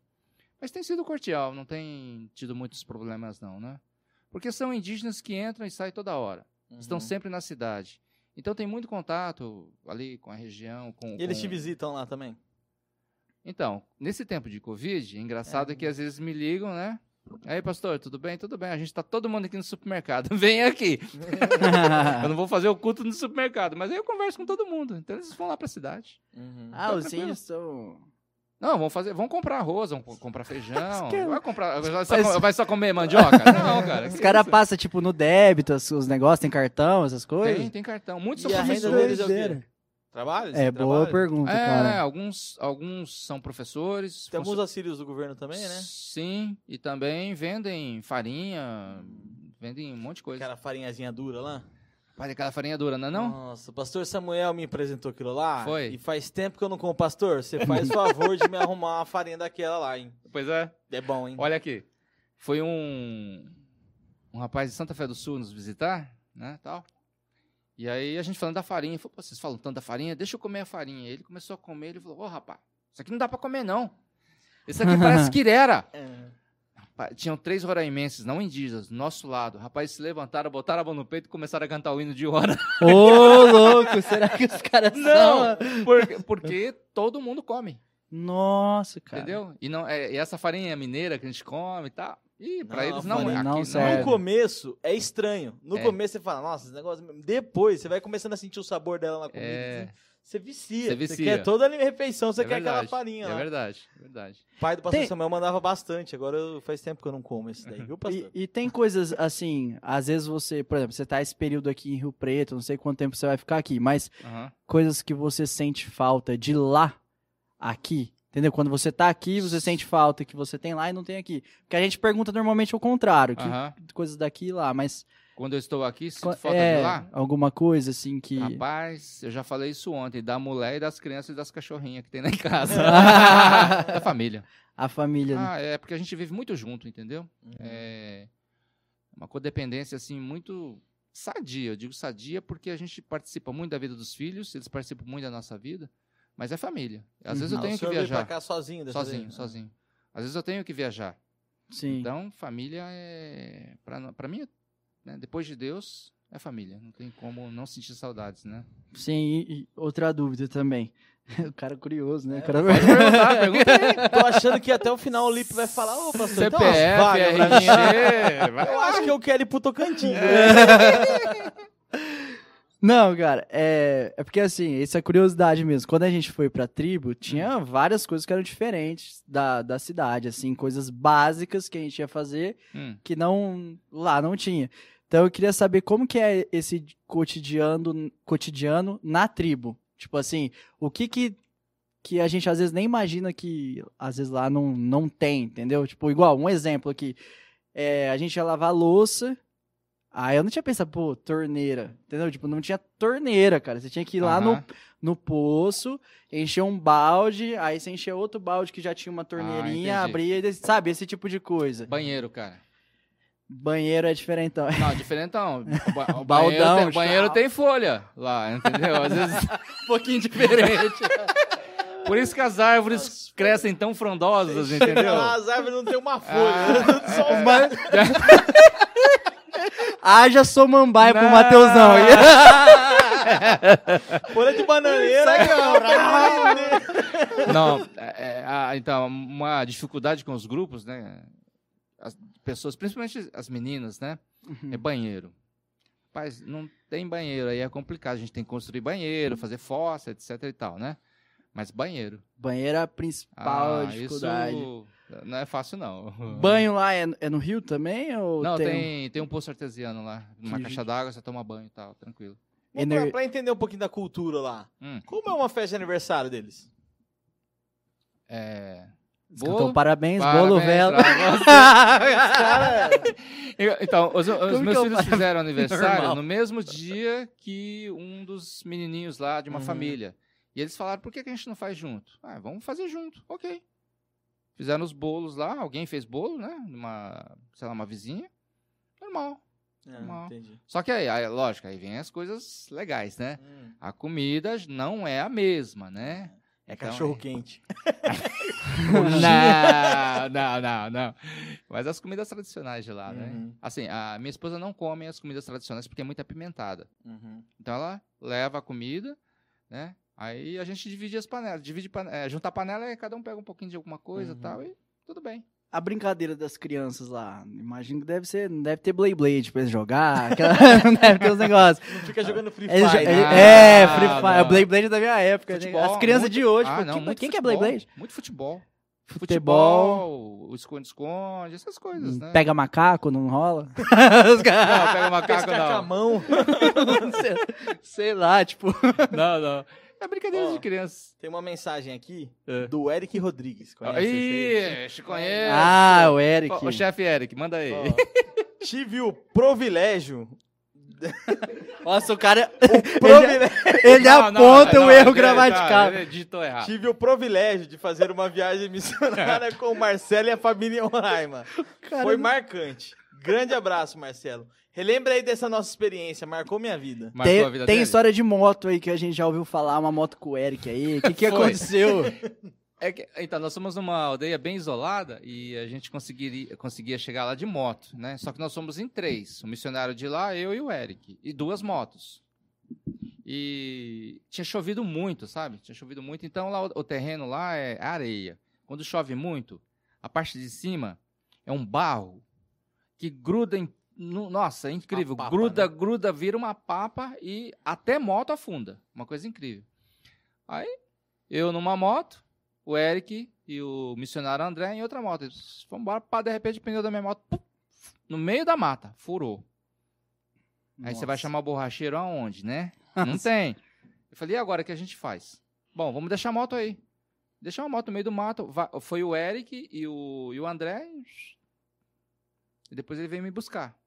Mas a história mais legal com o Eric, será que ele tá vendo? Acho que tá. É que um dia. Esquenta com isso, não. Não, esquenta não. É que um dia a gente queria pescar, entendeu? O rio lá, rio legal pra caramba. Vamos pescar, vamos pegar uns peixinhos e tá, vamos embora. Aí o André falou assim: ó, não vou dar muita gasolina para eles, não, porque senão eles vão muito longe, né? Deu acho que 5 litros de gasolina e fomos, subindo, bem longe e tal. E foi. Eles foram até acabar a gasolina. Aí vamos pescar aqui. E pescando, pescando, pescando e tal. Aí começamos a descer um pouquinho, ele. Aí realmente o motor parou. Começou a escurecer. que estratégia boa, né? Onde a gente vai? Até acabar a gasolina. A gente Aí, volta a pé. E agora? Não é barco. Não, né? é, e o pessoal não. Eu tava na história da moto aí. Uma canoa cavada no tronco, entendeu? Nossa. Saquei, é, velho. E aí, como é que é? Não, não, vai remando, é. Rio abaixo e foi. E começou a escurecer. Quando começa a escurecer, realmente, assim, é, é uma coisa que a gente não tá acostumado. Você não enxerga um palmo à frente. E lá isso parece que escurece rápido, né? Muito rápido. O sol apontou, bum, bum, acabou. Acabou. E vai, vai. Já teve e esses lá? indígenas começaram a... É, é quase a é, mesma, é a mesma coisa. coisa né? é. Esses indígenas começaram a ver que o Eric ficou um pouquinho apavorado, né? Tá demorando muito, os indígenas, ih, tá longe. Mas vai demorar muito? Ih, tá longe. E vai. Vai demorar muito? Ih, tá longe. Aí a gente encostou, a aldeia tava aqui na frente, ó. Ah, tava longe nada, né? terror. E aí é o terror, sabe? Mas na verdade, assim, eles estavam usando coisas que eles conheciam, né? Eu não sei como é que eles enxergam. Desviaram das pedras, é, sabiam que a gente estava perto da aldeia. Eu não sei como é que eles enxergam. A aldeia, ela tem o rio passando na margem, né? Na margem, é. Uhum. Né? E foi, foi legal, foi legal. Acho que. E os índios pescam bem? Perguntinha besta, né? Não. não eu que pesco.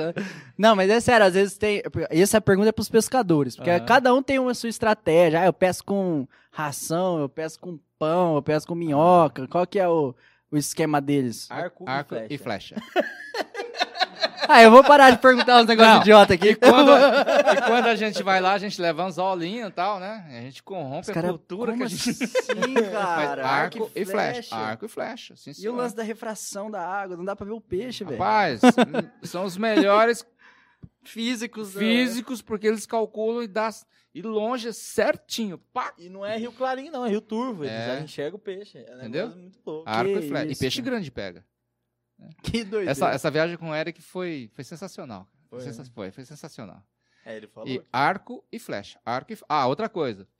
Quando eles querem pegar peixes maiores, um determinado tipo de peixe, né, que é o trairão, chega a 10 quilos, grande mesmo ele pega a flecha e mergulha e vai debaixo das pedras e ah, fica, e fica fazendo e vai, Sim. vai, aí cutuca o peixe, fala, ah, aqui tem peixe. Aí eles sobem de novo, pega outra flecha. Os caras cutucam o peixe, velho, como assim?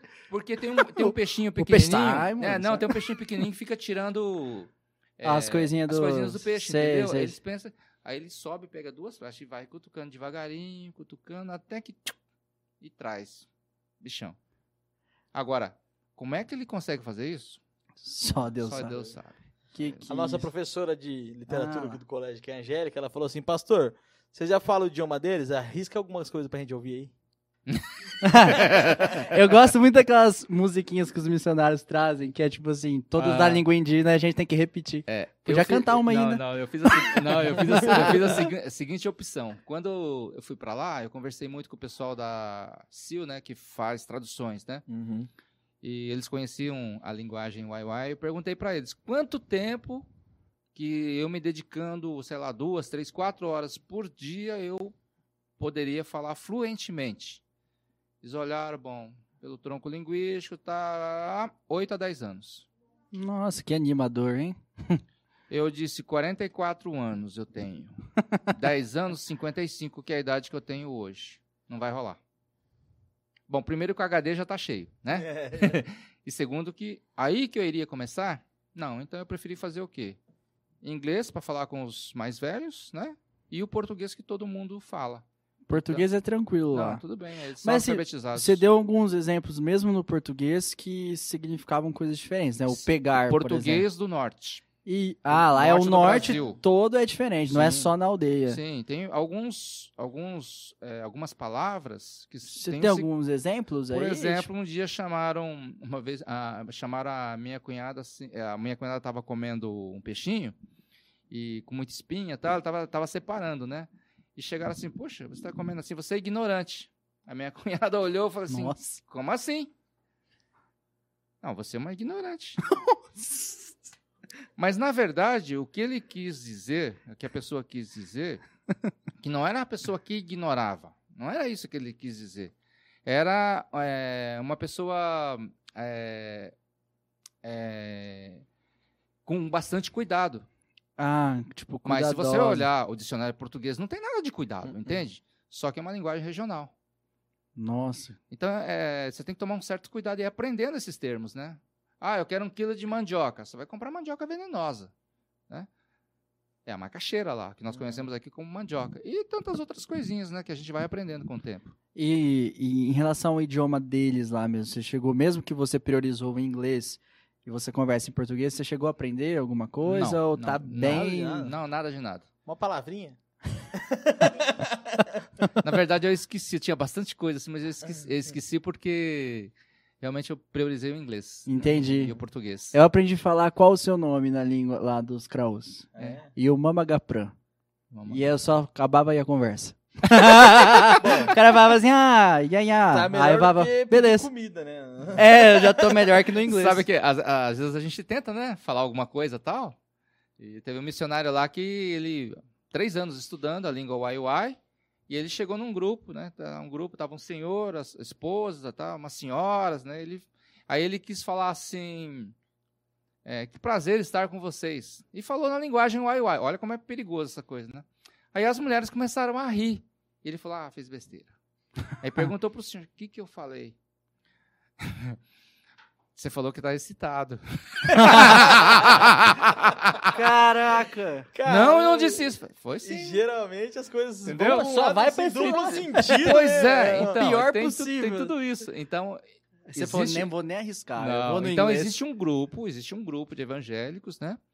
Que trabalha só com a tradução da Bíblia, então profundamente assim na, na linguística, na construção, na construção é, fonética, e tal. Então eles trabalham e já traduziram. Existe o Novo Testamento em Wapixana. Nossa, Ah, que é legal. Uhum. Mas ah, então, tipo assim, o não é só a aldeia que você trabalha, são várias ali. Tem 14 aldeias ali naquela região que eu trabalho. Uhum. Tem mais aldeias, claro. Uma dúvida, região. qual que é a diferença de tribo e aldeia? Aldeia é como se fosse um vilarejo onde moram as pessoas. Uhum. A tribo significa todo o povo. Tribo As 14 Wapixana. são a tribo. Tribo Wapixana. Ah, entendi. Tribo Wapixana. Entendeu? A galera que riu da minha pergunta achou que era besteira. Não. Ninguém sabia disso aqui, tá? Tribo Só porque... Wapix- Ou Ah, etnia Wapixana, é o povo. É o povo.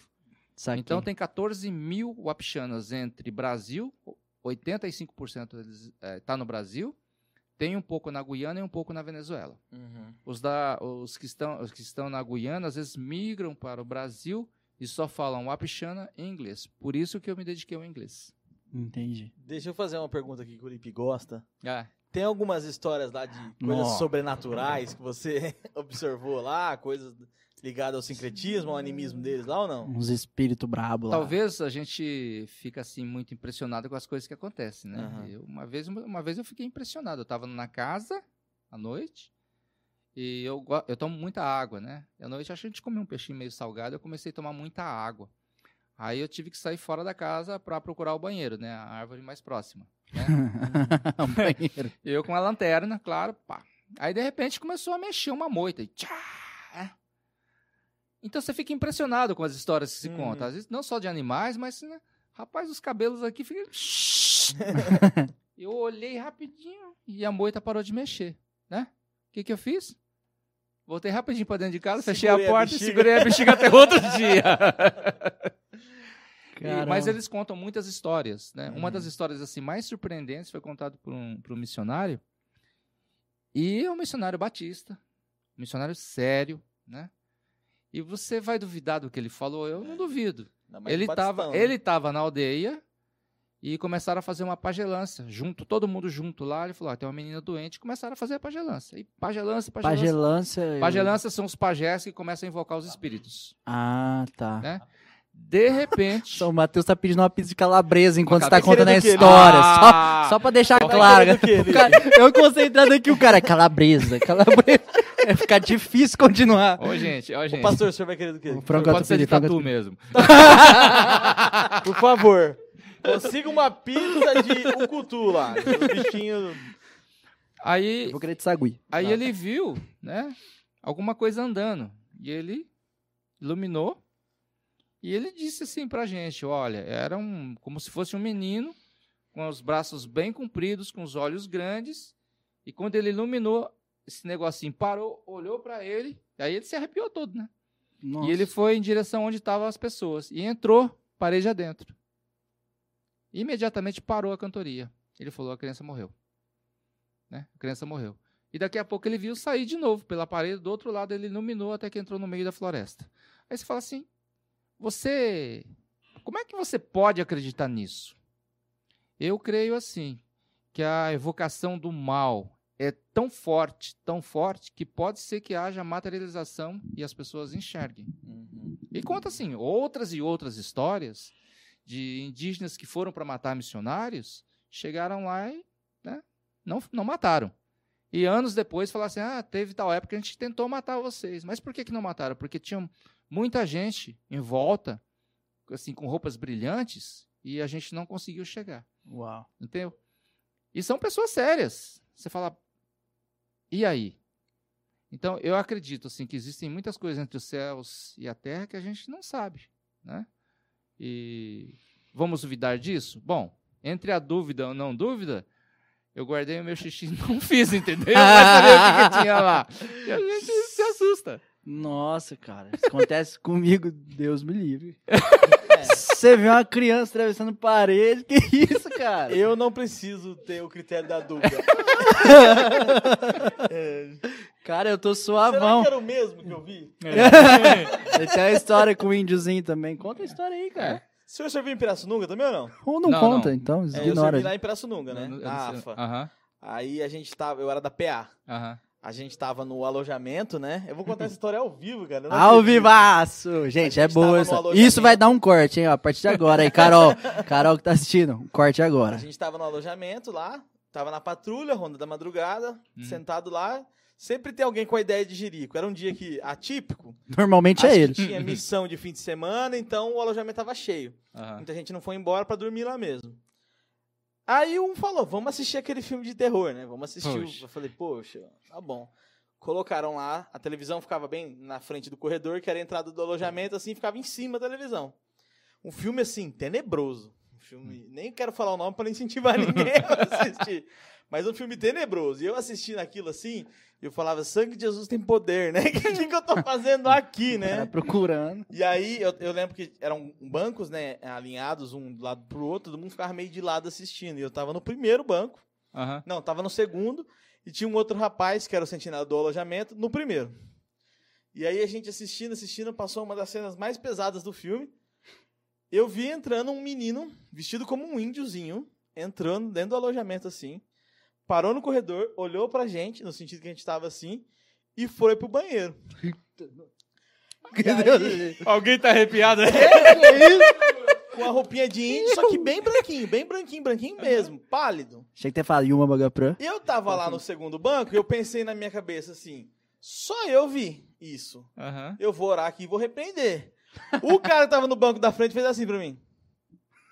Olhou também. Aí eu falei, você viu ele? o outro do lado, eu. Eu também.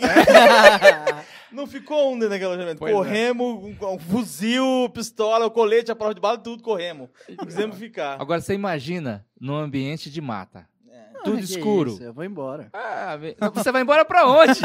é verdade. Entendeu? Mas então, assim. É, é lógico que a gente com certeza crê em Deus em todas as coisas, né? Uhum. E a gente repreende mesmo, né? Mas você começa a prestar um pouco mais atenção no que é falado. Uhum. Porque tem muita coisa que eles falam, você fala, ah, mas será? E eles dizem, nós vimos. E aí? Estão mentindo? né? Então, é mas assim, com, caso, com... Eu vi. É quando é. eu conto, eu fico pensando que as pessoas às vezes estão lá questionando. Uhum. Será? Será? Pô, eu vi, eu já não tenho mais o que duvidar, entendeu? É. Mas com o senhor não chegou a acontecer algo assim desse nível aí? Não, não, de ver não, só a moitinha que chacoalhou lá, que não tinha vento nenhum, mas a moita chacoalhou. Mas o senhor lidou lá com possessão, coisa que precisou não. repreender, não? Não. Espiritual. É, não. É, o que existe muito lá é alcoolismo, né? Alcoolismo. Não, então, que também não deixa de ser uma possessão demoníaca, Sim, né? Porque é destrói família, tem estupro, e tem tudo que você possa imaginar, briga, e Sabe que teve uma história muito le legal. Teve um sujeito lá que bebeu um tanto a mais e, e pegou uma pá e deu uma pasada na cabeça do irmão da igreja, né? Uhum. Esse irmão da igreja, assim, recém-convertido, ele simplesmente foi para casa e queria pegar uma arma para matar esse sujeito, entendeu? Uhum. E aí a gente, nossa, eh, Deus me deu a força, porque ele era um, uma pessoa grande, forte, cara de pegar tronco assim, né? E Deus deu força para mim. Eu agarrei esse irmão, fechei, né? Falei, você não vai. E ele se debatendo tudo quanto é jeito, mas Deus deu força mesmo. Segurei uhum. ele, não foi. Eu teria matado, entendeu? O legal de tudo isso é que ele entendeu o evangelho e seis, sete meses depois, ele veio falar comigo. Ele disse: Ó, oh, ontem eu fui lá e pedi perdão para tal pessoa. Eu falei: Como assim você pediu perdão se ele que bateu em você? Ele falou: Não, eu, eu, eu acredito numa coisa. Se Deus me perdoou pelos meus pecados, eu matei aquele cara no meu coração. Nossa, isso aí deve ser. Matei aquele... Eu fui lá pedir perdão para ele, porque eu tinha matado ele no meu coração. Aí você segurou o choro, né? Até chegar em casa. Aí você chora, fala, Senhor, obrigado. Eu poder viver essa experiência. Uhum. E assim, isso foi um impacto tão grande na família que transformou muita gente, né? Então fala, pô, Senhor, muito obrigado, né? É legal essas coisas, né? Sim. Sim. Poxa, Deus, é, Deus é demais, cara. Deus é demais. Sim, Super legal. E assim, assim é... qual que é a sua estratégia ali na, na aldeia para pregar o evangelho? Como, uhum. como que você faz? Você tem os cultos, você... Lógico, agora está em pandemia, não está rolando nada, mas quando estava liberado, é, qual que é a estratégia? Na verdade, eu re, re, replico assim o que eu aprendi na igreja mesmo, de cultos, escola bíblica, só que a diferença é utilizar a forma de comunicação diferente. Né? Por exemplo, um, um, num culto, uma pregação que a gente demora aqui 40 minutos, é, o que eu prego em 40 minutos eu divido em cinco cultos lá, para usar palavras mais simples, para explicar alguns conceitos. Conceitos que a gente na igreja tem, uhum. lá eles não têm. Então demora mais tempo. E também permitir com que as pessoas participem do culto. Você entendeu? O que, que você entendeu? Uhum. Aí você fala, mas negócio esquisito, né? O pastor pergunta se entendeu, deixa que normalmente na igreja não acontece isso. Mas lá é, é muito cultural isso, entende? E de repente o mais velho levanta, ele vai explicar para todo mundo o que, que ele entendeu. E você tem que respeitar isso aí.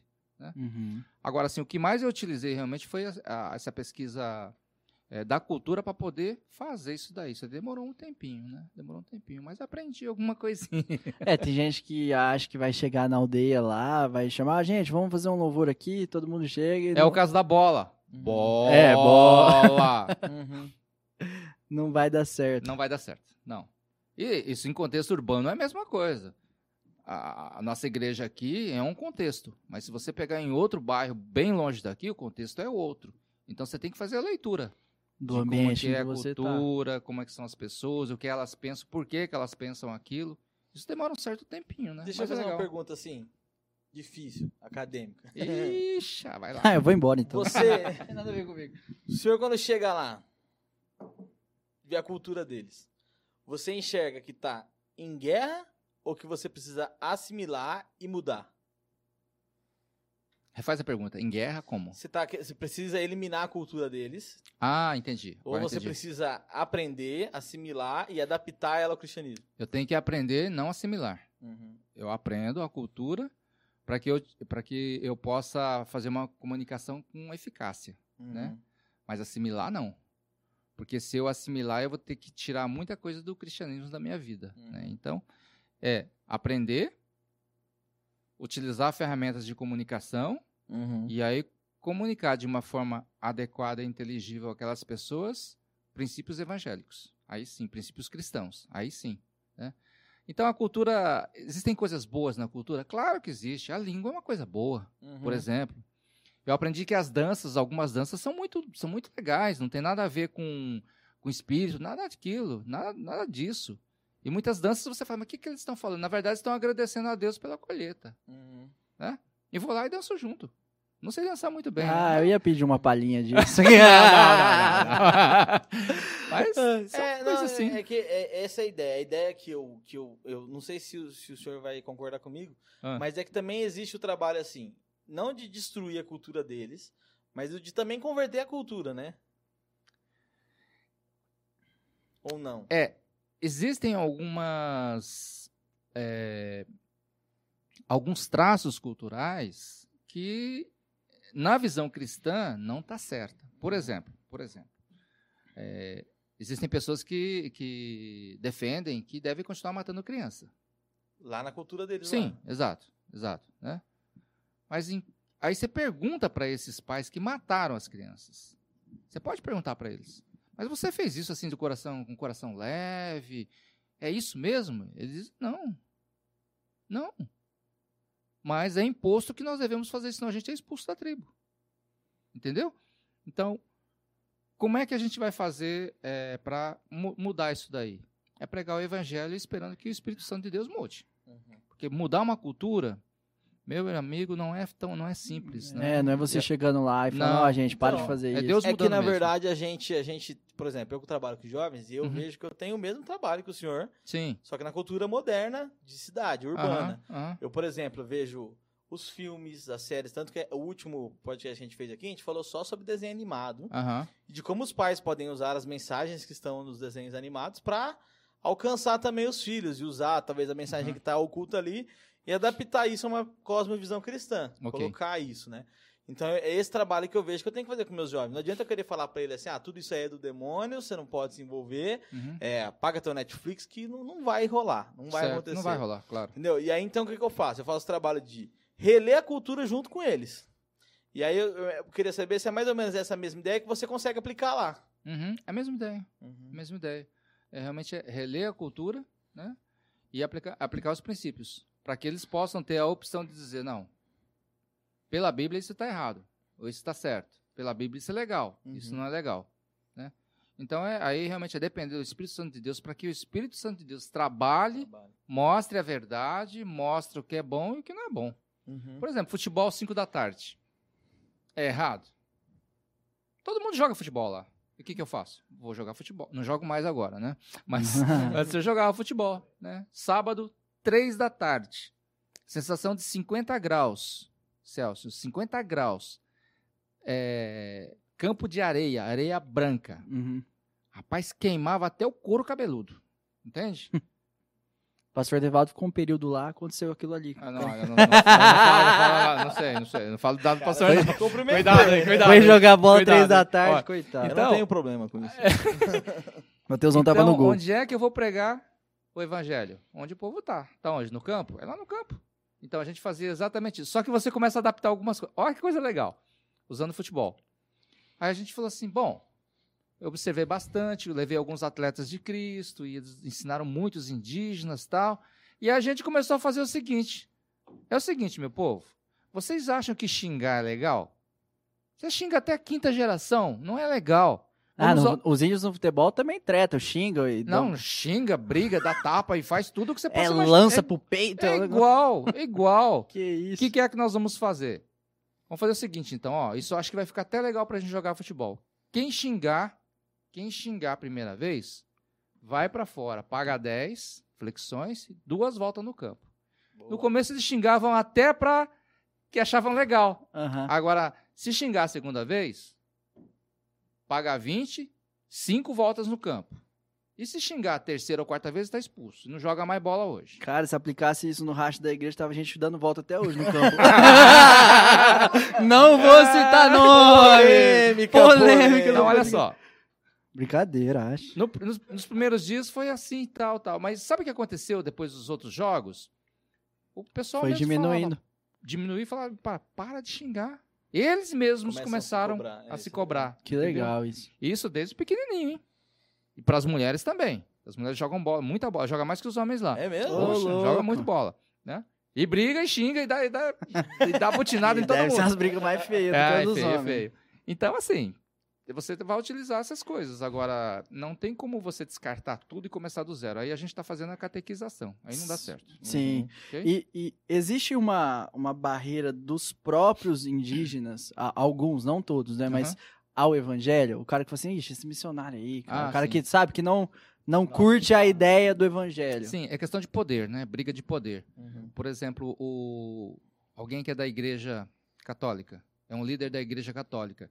Ele vê que muita gente vai para o futebol e não vai para o culto da igreja. Vai para o futebol porque tá, e também está aprendendo a Bíblia lá. O que, que ele vira?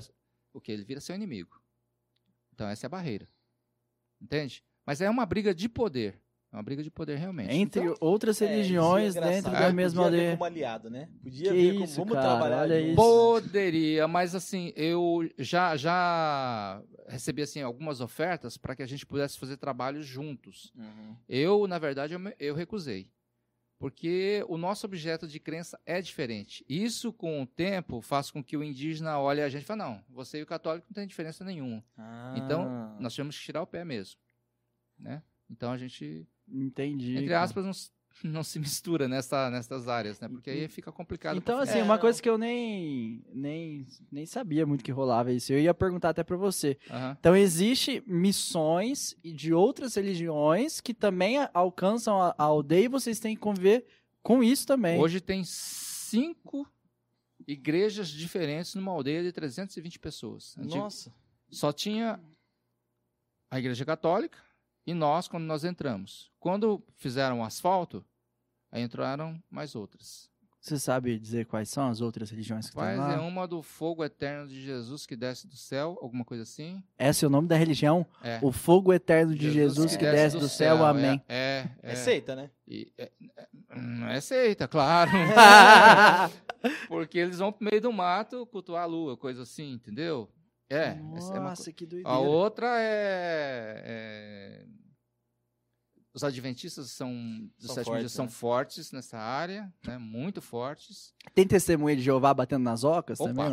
Tem! Sim! Brincadeira! Não acredito. Sim, muito. Cara, vamos tem, lá. Os, cara, oh, os mais persistentes as... que não, existem, a, não tem? Não, então, quando não tinha asfalto, a gente catava pedra, literalmente a gente catava pedra, porque vinha pedra na cara quando você andava de moto, ninguém queria ir. Hoje... Agora, né? Encosta carros e carros ali e vão na boa. Entendeu? Que doideira. Testemunho é. de Jeová não Testemunho de Jeová, Adventista do Sétimo Dia, essas igrejas. É... Eles devem chegar com os panfletinhos dos caras abraçando os leões e falar, não, aqui nós já abraça, já, já fica aqui com, com as onças. Né? Então, olha só aqui que isso... E todo mundo se diz evangélico. Entendi. Imagina pra cabeça do índio, pira, é? Entendeu? Nossa, que dificuldade. Aí você trabalhou cara. durante 5, 6 anos com a pessoa, de repente ela tá lá na outra igreja lá e, né, fazendo algumas coisas que não se deve, você fala, puxa vida. No sabadão hum, lá, sem comer porquinho. É... Porquinho selvagem, não Mas não isso, rola. isso, foi, isso foi legal, porque a é. gente entendeu a cultura. Chegou alguém lá e falou assim, não, vocês não podem mais comer peixe de couro, animais com casco bipartido, significa porco, né? Eu disse, hum. Aí o indígena parou e pensou, falou assim, Perdeu. Eu vou comer o quê? É, o que, que sobrou? Não, eu não quero essa religião, não. Perderam pela barriga. Perdeu. Eu não vou ficar sem bacon, não vou. Tem umas perguntas aqui do Natan e do Eber Neto. Natan, ah. Eber, eu acho que vocês devem ter chegado agora, mas isso aqui ele já comentou bastante no começo, né? Que qual é o maior desafio no começo da vida missionária e como é que foi o processo para você e a sua família se adaptar na vida da cidade em aldeias. Já falou bastante, quer falar hum. mais alguma coisa? Desafio de se adaptar. É, às vezes para as crianças, né? É, não, é, sempre também. tem um desafio de adaptação, né? É, é, aquilo que eu falei. A gente é do Sudeste, no contexto urbano, e você vai para o norte do país, que é muito diferente, né? Clima. Lá, o clima é cinco meses de chuva, chove de manhã, tarde e noite. Uhum. Então você não está não tá acostumado, aí você olha o teu teus armários, fica tudo aquele mofo e tal. Você perde roupa, você perde sapato, tem, tem essas coisas. E quatro, cinco meses de seca. Um calor de matar mesmo, é calor mesmo. Entre 30 e 44, 45 graus é normal lá, né? Uhum. Você prefere o período de chuva ou o período de calor? Eu prefiro o período intermediário que chove de vez em quando. Mas essa é, é, essa é a primeira, a primeira coisa, a adaptação na cidade. É como você muda para outra cidade, tem essas adaptações, né? E depois é a cultura em si, né? Você entender a cultura. Comida está bem adaptada, então, né? Tô. Não, lá, não, agora tem de tudo lá. Agora tem arroz, feijão, tem tudo, tem tudo. Não, é, esse cara tava no mercado, os indião lá, mandando sim, mensagem. Mas eu tô pensando assim, questão de comer mais peixe do que carne vermelha, não come? Não. Ah, é? Não, não. Não, tem sim. muito peixe lá, muito peixe. Inclusive, para os pescadores, eu vou contar uma aqui que não é mentira. Ah lá. Não é mentira, porque teve uma missionária que esteve aqui e mostrou uma foto, faz muito tempo, mas nós temos um peixe lá chamado filhote, né? Até 100 quilos se chama filhote. Depois de 100 quilos, ele chega até 250 quilos, né?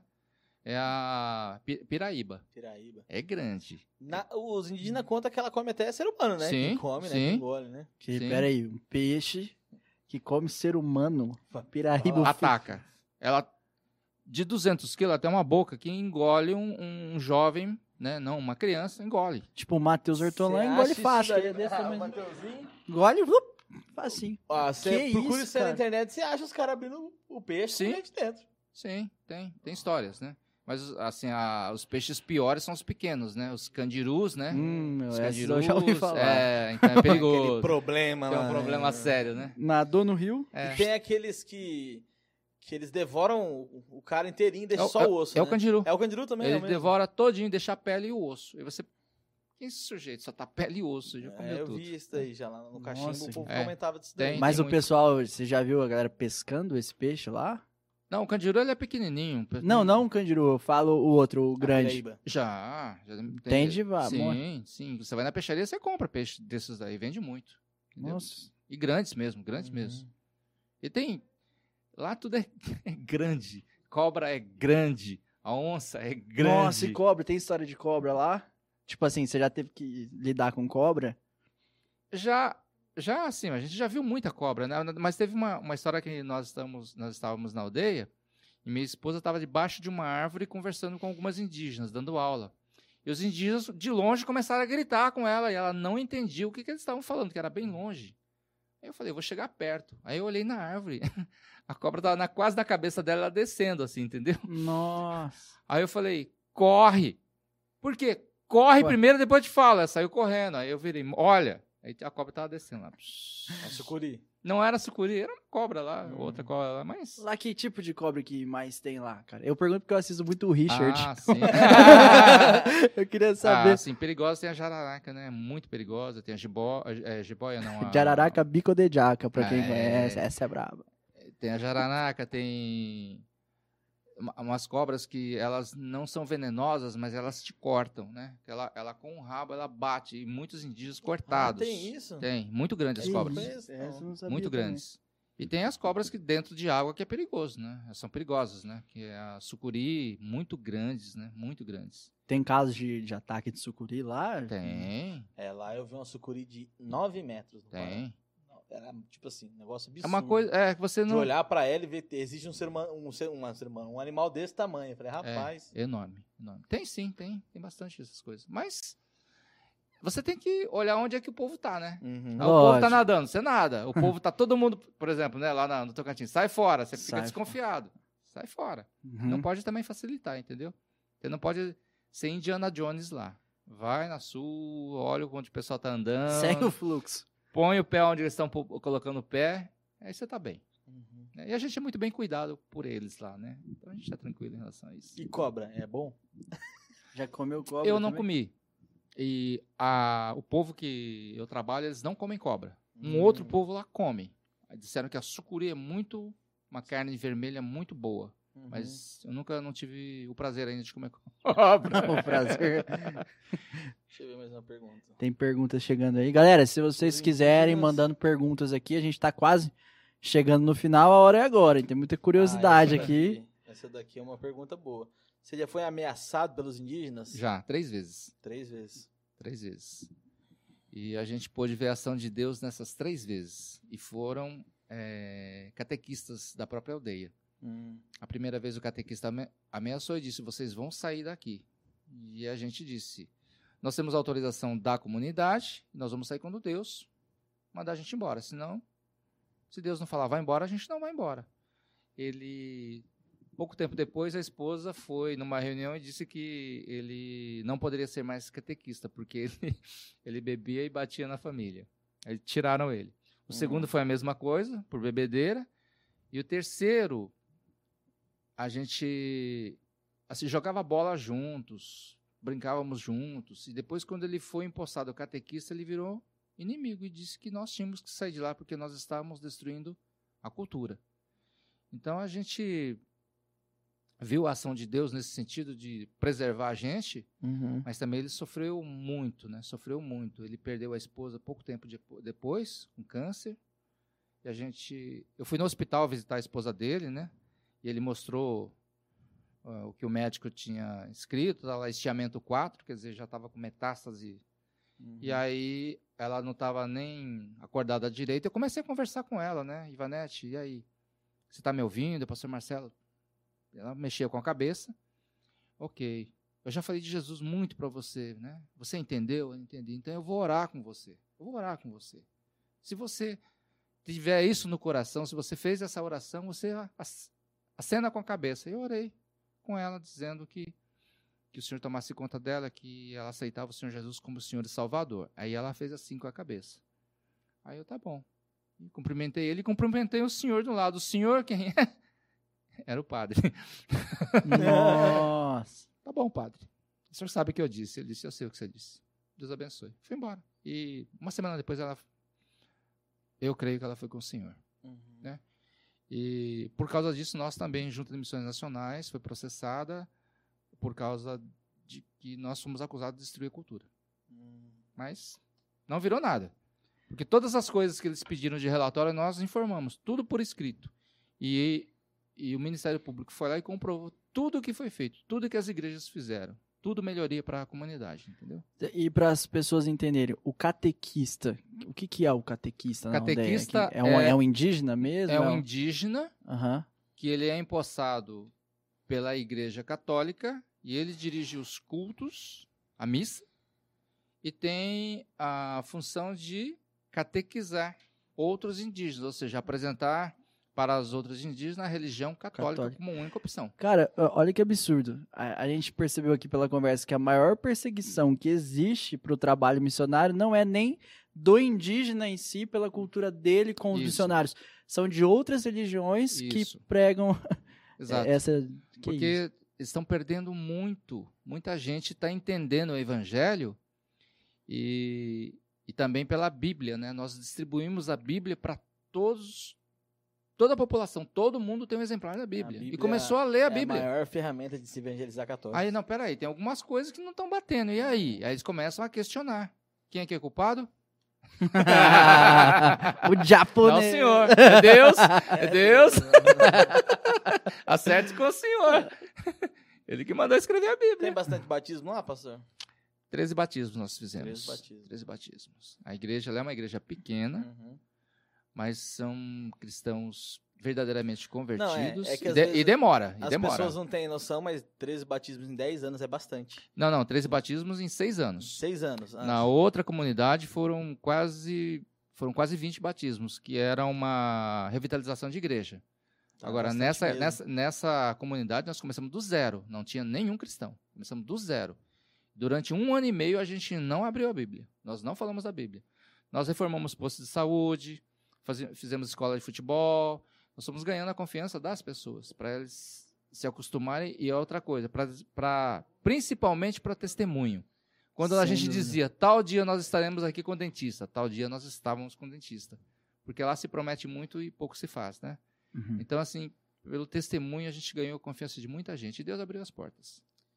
Duas mais perguntas aqui para a gente caminhar para o fim. É, uhum. Vocês já foram pregar nessas tribos que são mais extremas, que são mais extremistas com o evangelho? Mais extremistas? É, não sei se ele quis dizer que são mais, mais longe ou que o pessoal é mais radical contra, né? É, é eu acho que é mais nessa linha, tipo assim, talvez ah, se sim. existem tribos que rejeitam muito o evangelho. Sim. É, da mesma da mesma etnia, uhum. existem tribos que, que todos eles dizem que são católicos. Então, nós somos proibidos por eles de entrar. Mas isso uhum. por ação de padres e catequistas. Entendi. Que incentiva o povo. Não deixa entrar, não deixa entrar que vão estragar a cultura de vocês. Opa, Mas eles já estão. Não, que cultura, exato, uhum. que cultura. É. Então, assim, por medo de perder realmente terreno, né? Então, existem algumas aldeias lá, sim. Essa outra pergunta que é interessante, que é, existe criminalidade nas aldeias? Como é que eles lidam com isso? Entre eles, mas existe muita criminalidade. Roubo, estupro, pedofilia, tudo que você possa imaginar tem. A não ser se acontecer morte, aí eles chamam a polícia. Uhum. Aí vai a polícia e prende. Do resto, eles que se resolvem. Eles se resolvem. E eles, eles... têm direito legal, né, de se resolver ali, né? Sim. E aí, aí a polícia nem quer se meter, porque às vezes não consegue nem entender o que está acontecendo. Sim, então eles resolvem entre eles. Mas eles podem de decidir punir alguém assim, esse cara tem que morrer? Eles podem Não, não, isso não. Não. Não, porque aí entraria a polícia, né? Uhum. Mas amarrar a pessoa, deixa lá, ela tá, tá bêbada, por exemplo. Eles amarram a pessoa, deixam amarrado no tronco lá a noite toda, até destilar tudo e sair, né? Tal. Uhum. Mas eu vi um caso de, de pedofilia e estupro, um pai fazendo isso, né? Com a filha durante anos. E um dia a filha confessou para a chefe da aldeia. A chefe da aldeia foi conversar com a gente, né? Aí teve um evento lá que a polícia ia lá para ajudar, porque reuniu muita gente, ia reunir umas 500 pessoas. E aí nós chamamos a polícia, a chefe falou, quero falar com a polícia. Foi lá e prendeu o pai. O pai está preso até hoje. E uma dúvida, você é a favor dessa liberdade que a aldeia tem de resolver esses problemas, é, às vezes de crime, ou você acha que deveria existir alguma tipo, sei lá, de fiscalização do Estado? Uhum, uhum. É, o Estado não quer se meter muito, né? E então não é que eu seja contra ou a favor. É que existe uma, um fator cultural é que o indígena ele não confronta. Se você fez alguma coisa contra mim, ele não vai te confrontar. Ele vai te matar espalhando mentiras sobre você para toda a comunidade. E a comunidade começa a isolar essa pessoa. E essa pessoa se sente isolada e às vezes muda de, de aldeia, vai para outra aldeia, porque se sente isolamento social, né? uhum. né? Total. Agora, os critérios de se punir ou não uma pessoa são critérios muito relativos. Depende da sua posição social, depende se a sua família é influente ou não. Então, de um para outro, muda é muito, o critério. Muda o critério, né?